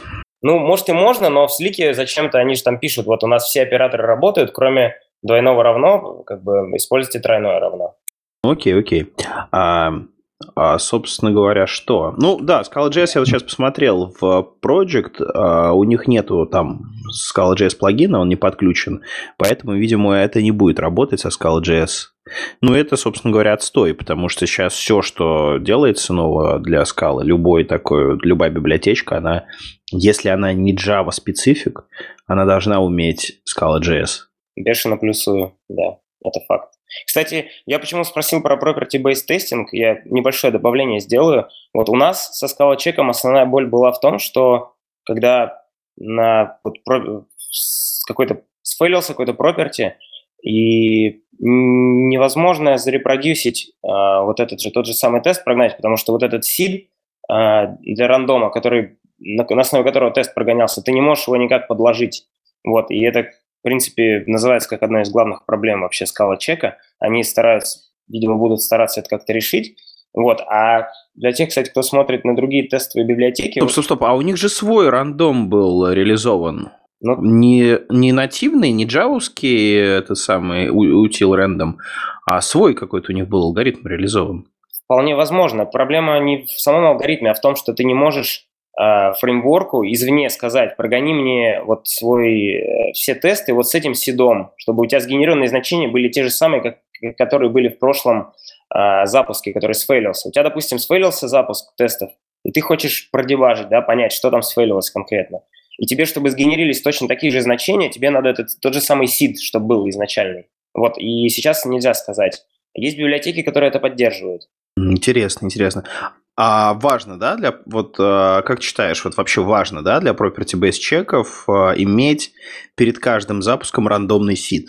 Ну, а если у тебя один и тот же сид, у тебя как бы одни и те же значения будут генериться, как бы, ну, ты же не можешь за один запуск вообще все значения покрыть. У тебя именно надежность обеспечивается тем, что тесты как бы ну, у тебя, у тебя может что-то всплыть, да, там один, один на миллион какой-то кейс, который не поймался там предыдущих 10 запусках, но он может сгенериться вот в следующий. Какой-нибудь там edge кейс. Ну да, ну да, конечно, может. Ну просто я думал, что как бы там достаточно, достаточное есть количество запусков и ну, условно говоря, статистически достаточно вот того количества, которое делается. Ну, там, не знаю, а, на самом Сколько деле, по дефолту... Тысяча по умолчанию или сто по умолчанию? Сто, сто, да. Ну, на самом деле, вот я очень часто ловлю. То есть до сих пор у нас иногда на Jenkins что-то вот всплывает, раз там 100 билдов какая-нибудь там шняга всплывает с uh, Daylight Saving Time, какой-нибудь там хитрый сгенерился период, вот, и мы его не захендлили, в общем, ну, uh, это, это реальная проблема, по крайней мере, у нас. То есть мы хотелось бы иметь возможность вот этот сид заинжектить снаружи и посмотреть, ну, как бы знать, что тест запускается именно с этими же значениями. Вот, и есть э, библиотека от э, создателя как раз Scala.js React, вот этот Яб э, Голый, называется Няя, я скину сейчас ссылку, вот. Она тоже кросс-платформенная из коробки, и там как раз есть вот запуск с... Алло, кто пропал? Я пропал? Ой, или... я пропал, я пропал, сори, отпустил shift, чтобы скопипастить. Да, с как, с, на каком моменте я пропал? Давай тогда там перезап... склеим потом или как? Да не, никто клеить не будет, конечно. Ну, по крайней мере, я клеить не буду, я же сегодня ведущий. Ладно, ну, в общем, э, э, вот это, я скинул ссылку. Э, библиотека Няя от JobGoly поддерживает тестирование с внешним седом. Окей, и, собственно говоря, Евгений, еще одна да, ссылочка да, да, от тебя. Да. Ну, это маленькая новость, просто что в ваковскую альпаку добавили поддержку вот как сервис event, то есть в качестве одного интерфейса дополнительного. То есть, ну, это то, что вот мы когда-то обозревали, что была такая библиотечка или работы э, с сервер-сайт эвентами от э, Хека Сабинина. Вот. Это, по сути дела, некий кусочек, который впилили вот в ваковский модуль. Вот, и все. И еще вот я хотел обратить внимание, что ну, где-то недавно появилось одно видео от, э, ну, как вот Functional TV выкладывает. Там была, видимо, видимо какой-то маленький метап был SF Scala. И там они с, как бы с людьми, которые раньше, э, ну, в ранние времена Твиттера а, строили его инфра- инфраструктуру, собрались в офисе какой-то молодой компании FanaDB, вот, и, и а, пообсуждали вообще как бы а, в контексте скалы э, и, ну, и в целом, кого какой опыт после того, как они прошли через э, твиттеровскую вот это вот переход на скалу и жизнь на скале, и как они, у них вот все случилось позже. Ну, в общем, реально очень такое как бы видео, где сконцентрировано много человеческого опыта э, на стра- таких как бы сложных технологиях. Там Э, в частности, вот, ну, вот это вот FANA-DB, это, как оказалось, база данных, которая пишется на скале. Вот, и они ее там чуть ли не 6 лет уже делают, и, и как бы утверждают, что чуть ли не идеальная штука, правда, пока они и, и, еще она недоступна никому, по сути дела. Вот. Ну вот, вот так вот. У нас еще полезняшки там есть. О, мы уже больше двух часов пишемся, по-моему. Давайте тогда все зачитают полезняшки, которые они добавили. Собственно говоря, тут три полезняшки от Гриши и одна от Владимира. Владимир, начинай. Да, я буду краток. В общем, Дэйв Гарнелл буквально вчера, по-моему, запостил какую-то э, ну, ссылку на свою презентацию про как делать dependency injection в скале. В принципе, очень хороший обзор со всеми подводными камнями, вот всех способов. Э, я даже что-то новое оттуда узнал про кейк паттерн, почему он считается антипаттерн, антипаттерном на самом деле. Э, всем советую, ну, кинул в близняшки, потому что это скорее как референс, чем как какая-то статья, то есть для меня это так. Все. Гриша. Так, э, и от меня, э, собственно, первая ссылка, она э, это фреймворк MXNet, это фреймворк для deep learning, кросс, кросс-платформенный, кросс-язычный, супер-мега-пупер крутой. А, поддерживает Scala, R, JavaScript, Julia, Go, Python. Все платформы, все супер-пупер. Так как мы все делаем быстро, поэтому надо посмотреть. А, вот. Просто красивый фреймворк для всех языков, которые только есть, видимо, популярных. А его не Amazon случайно разрабатывает? А, честно говоря, не знаю. Какая-то DMLC. Я что-то такое слышал, что они как бы активно в него контрибьютят изо всех сил. Uh, ну, все возможно, потому что лицензия Apache 2 это значит, что, возможно, за этим стоят какие-то большие дядьки. У Королева Apache 2 лицензия, значит, за королем стоят большие дядьки. Точно. Королев, Королев сам был большой дядькой. Королев был огромным просто дядькой. А, вот у меня за окном памятник Королеву стоит. Он огромный просто, в два этажа. А вот, другая, другая библиотека – это Металл. А, я уже говорил о библиотеку Dbox, а, сделанную Эриком Азаймом для а, библиотека, которая предоставляет типы а, коллекций а, со, специфика... со специализацией типов. В общем, анбокснутые коллекции. Это то же самое, только только, видимо, более новая, обновленная. Тем не менее, зависит тоже на, от Spire, поэтому нужно быть осторожным, прежде чем использовать. А больших отличий я не нашел, кроме каких автор говорит, что это должно быть не медленнее, чем Dbox, но это не прямой аналог. А, в общем, тоже нужно посмотреть тем, кто интересуется специализованными типами и кому интересна производительность в скале.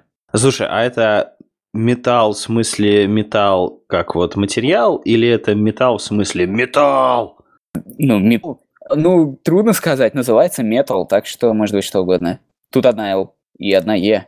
И последняя признешка от тебя. А, да, в общем, Spark Avra — это Databricks, а, а, библиотечка, которая позволяет транслировать Avra-типы в Spark SQL-типы. Для чего это нужно? Это нужно, чтобы, например, э, сделать свой провайдер, чтобы конструировать датафреймы из своих RDD, но, допустим, типы у нас какие-то очень сложные, и всем известно, что датасеты, хоть они и имеют свои типы, но для каждого датасета нужен анкодер. А, в общем, нужен анкодер, чтобы датасет мог сериализоваться, чтобы Spark знал, как сериализовать этот датасет. В общем, если есть какие-то уже готовые авро-схемы для этих типов, то можно сгенерировать SQL-типы для Spark. Такая, в общем, фишка. Очень специфично.